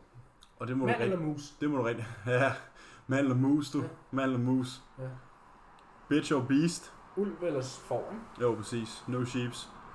Um, træning på tom mave, pros og cons. Ikke mange pros at finde. Altså, nej, det er ikke fordi, jeg nødvendigvis... Jeg, jo, jeg kan jo bedst lide at træne efter et måltid. Ja, ja, men det er jo heller ikke tom mave, kan man sige. Nej, nej, nej. Men, men sådan der, der er mange, der er sådan der, um, jeg træner bedst, når jeg har fire måltider i maven. Hvis vi kigger på styrketræning, sådan der, det vi primært bruger energi, det er det, vi har læret i musklerne, og det er ikke det, du spiser lige før du går ned og træner. Det er det, du spiser dagen før, Ja, og de måltid, og mange, måltider. mange timer før. Ja. Det er ikke det, du har spist de sidste fire timer før. Så kan man snakke lidt om blodsukker og sådan noget, men det er langt fra det vigtigste. Hvis der kunne være en fordel, øhm, Det er lige glas vand. Du må også gerne tage det med til mig, faktisk. Øh, fordele ved fastet træning. Altså man kunne måske argumentere for, at der kunne være større fat burning. Ja, jeg skulle sige højere fedtmobilisering. Ja, øh, ja, du muligvis have lidt højere forbrænding af fedt under din session, men omvendt er der også større chance for, hvad kan man sige, muscle breakdown, da, da vi ikke har nogen aminosyre til stede. På tom mave, der må sige, der er jo mulighed for at en intra, men hvis vi lige øh, undlader det, og vi måske siger, det er fuldstændig tom mave, du har ikke spist noget inden, og du har kun fået vand, du har ikke nogen næringsstoffer overhovedet flydende, der har jeg, ser jeg ikke mange fordele. Nej. Ej, hvor var det rart for første gang i flere timer at få noget vand og ikke noget kuldioxid. Ja. Min mave er helt puh, hva'? ja. Alle de 3D og Pepsi Max. Ja, det er helt skidt. Det er helt skidt. Ja, så sådan der, hvis man kan få noget ind inden, det, det er jo typisk folk, der træner meget tidligt. Mhm. Øh, så vil jeg anbefale en intra, og det har vi snakket om. Ja, en højmolær, en højmolær intrakulhydrat, ikke? Jo, EAA og HBCD. ja, altså highly brain cyclic dextrin, eller cluster dextrin, eller, Og nogle elektrolytter. eller drosukker og nogle elektrolytter. Ja. That's the cocktail. Den virker hver gang, du. Og ellers, Øhm. og ellers, de fleste har jo som regel en lille smule travel time til træningscenteret. Ja. De fleste har typisk en halv time, fra de forlader hjemmet, til de er i gang med deres træning. Der kan du godt, hvis du er på fuldstændig tom mave, få en proteinshake ned. Ja. Nemt. Ja, sådan der. Og en skefuld kokosolie eller whatever. Sådan Ja, noget, der er præcis. virkelig hurtigt og nemt. Præcis. Øhm, hvordan forbedrer man sin grebsstyrke på Chris Overload? Ja, grib fat om tunge ting og hold fast længe. Ja. Gør det længere tid ad gangen med mere vægt ad gangen. Ja. Jeg tror faktisk, øh, det var det. Ja. Vi har også en, øh, hvor hurtigt og langsomt er det optimalt at øge sin kropsvægt under lean bulk? Jeg hader begrebet lean bulk. Ja. Person, meget person dependent, vil jeg sige. Jamen, jeg har det sådan her. Prøv at høre. Lean bulk, ikke? Lean bulk. Okay, jeg prøver at tage på, uden at blive fed. No Ja. shit. Det vil vi alle sammen gerne. Skulle vi kalde... Skulle vi så kalde en ting, der ikke var lean bulk, for fatty bulk? Eller... Altså... Jamen, jeg spiser bare for at blive fed. Ja, dirty bulk, bro. Dirty bulk. Ja, Fucking værste ord i super verden. optimalt. Der er... Jeg hader bare begrebet bulk sådan der, fordi det, det er bare forbundet med nogle forkerte ting efterhånden. Ja. Som sagt sådan der. Det, når man Der er, en bulk... stigma, der er en stigma omkring det, som indbyder til en sloppy lifestyle med ja. Mangel på nutrient KFC quality og- og ja, glem det. Sådan der. Fordi når, når man siger, jeg bulker, så tænker folk sådan der, åh, du æder alt. Seafood-diæten, ikke? Ja, ja. Øhm, men nu er det blevet sådan, hvis du siger lean bulk, så, så er det sådan, om jeg laver cardio. Ja, For, øh, sådan, fordi jeg forstår overhovedet ikke energibalancen. ja præcis, Ikke? præcis. My ass. Ja, den er lille. Den er, den er, den er flot. altså, Flot appetit. hov, jeg har fået en besked. Jeg har faktisk også et, øh, et lytterspørgsmål i mine DM's. Kom med den. Jeg har fået en voicemail fra Polakken. Har du det, han har svaret dig? Mhm. Så venter jeg bare på, at han svarer mig. Ja. Øhm, jeg tror, at han ikke, han ikke svarer samtidig, når han ved, at vi sidder ved siden af hinanden. Jamen, det tror jeg ikke nødvendigvis, han ved. Okay. Så er det, Hej Emil, mit spørgsmål er for langt til at være i spørgsmålsboksen. Øhm, jeg har nået max kilo på bensprederen. Jeg tænker, det er hip abductions. Det er abduction-maskinen. Ja. Jeg laver allerede 20 plus reps. Skal jeg trække øvelsen, da jeg kan sikre progression eller lave en anden øvelse? Du kan godt sikre progression, du kan bare lave flere reps. Bare lave flere reps. Eller lave tempo reps. Tempo reps, tilføje intensitetsteknikker, Progress reps. reps, rest pause. Eller så ved jeg, altså, man godt kan smide ekstra skiver på fitnessmaskinen. Hvis du tager den der pin, du stikker i for at vælge Ja, vægten. stjæl en pin fra en anden maskine. Ikke engang. Jo, Jo, jo på, lige på den ja, maskine, der bliver fordi ellers rammer den gulvet. Ja. Hvis du tager og sætter din pin ned i 80 kilo, eller hvad en max er, og så stjæler du en pin fra en anden maskine, og sætter Sæt den i i midten. 10. Ja. Ja. eller i midten. Ja, hvor, hvor end der er plads til en skive. Og så lad være med at sætte den helt ind. Men have den hængende sådan lidt ud, og så kan du hænge en skive på den. Og hvis det er så, at øh, så har Heldig Fitness World også ofte sådan nogle vægtlodder, man kan sætte ind på kablerne. Ja, eller sådan der, tage en lille skive og lægge ind på, eller Ja. ja. en lille håndvægt og lægge Man ind kan på. sagtens bygge Fitness Worlds maskiner om til, at en selv lader blive Jeg har en klient, der pillede den der skærm af, så han kunne lægge håndvægt ind på. Jeg har også, jeg sad engang på, øh, på adductoren, og så havde jeg en 10 på, fire vægtlodder og to 9 kilos håndvægte. Ja. og den var på 80 i forvejen. Så det er sådan en 110, 100... Jamen, jeg hænger også en 20 kilo skive ud over, og så lægger vægt ind på. Ja. Men nu har jeg købt en extender.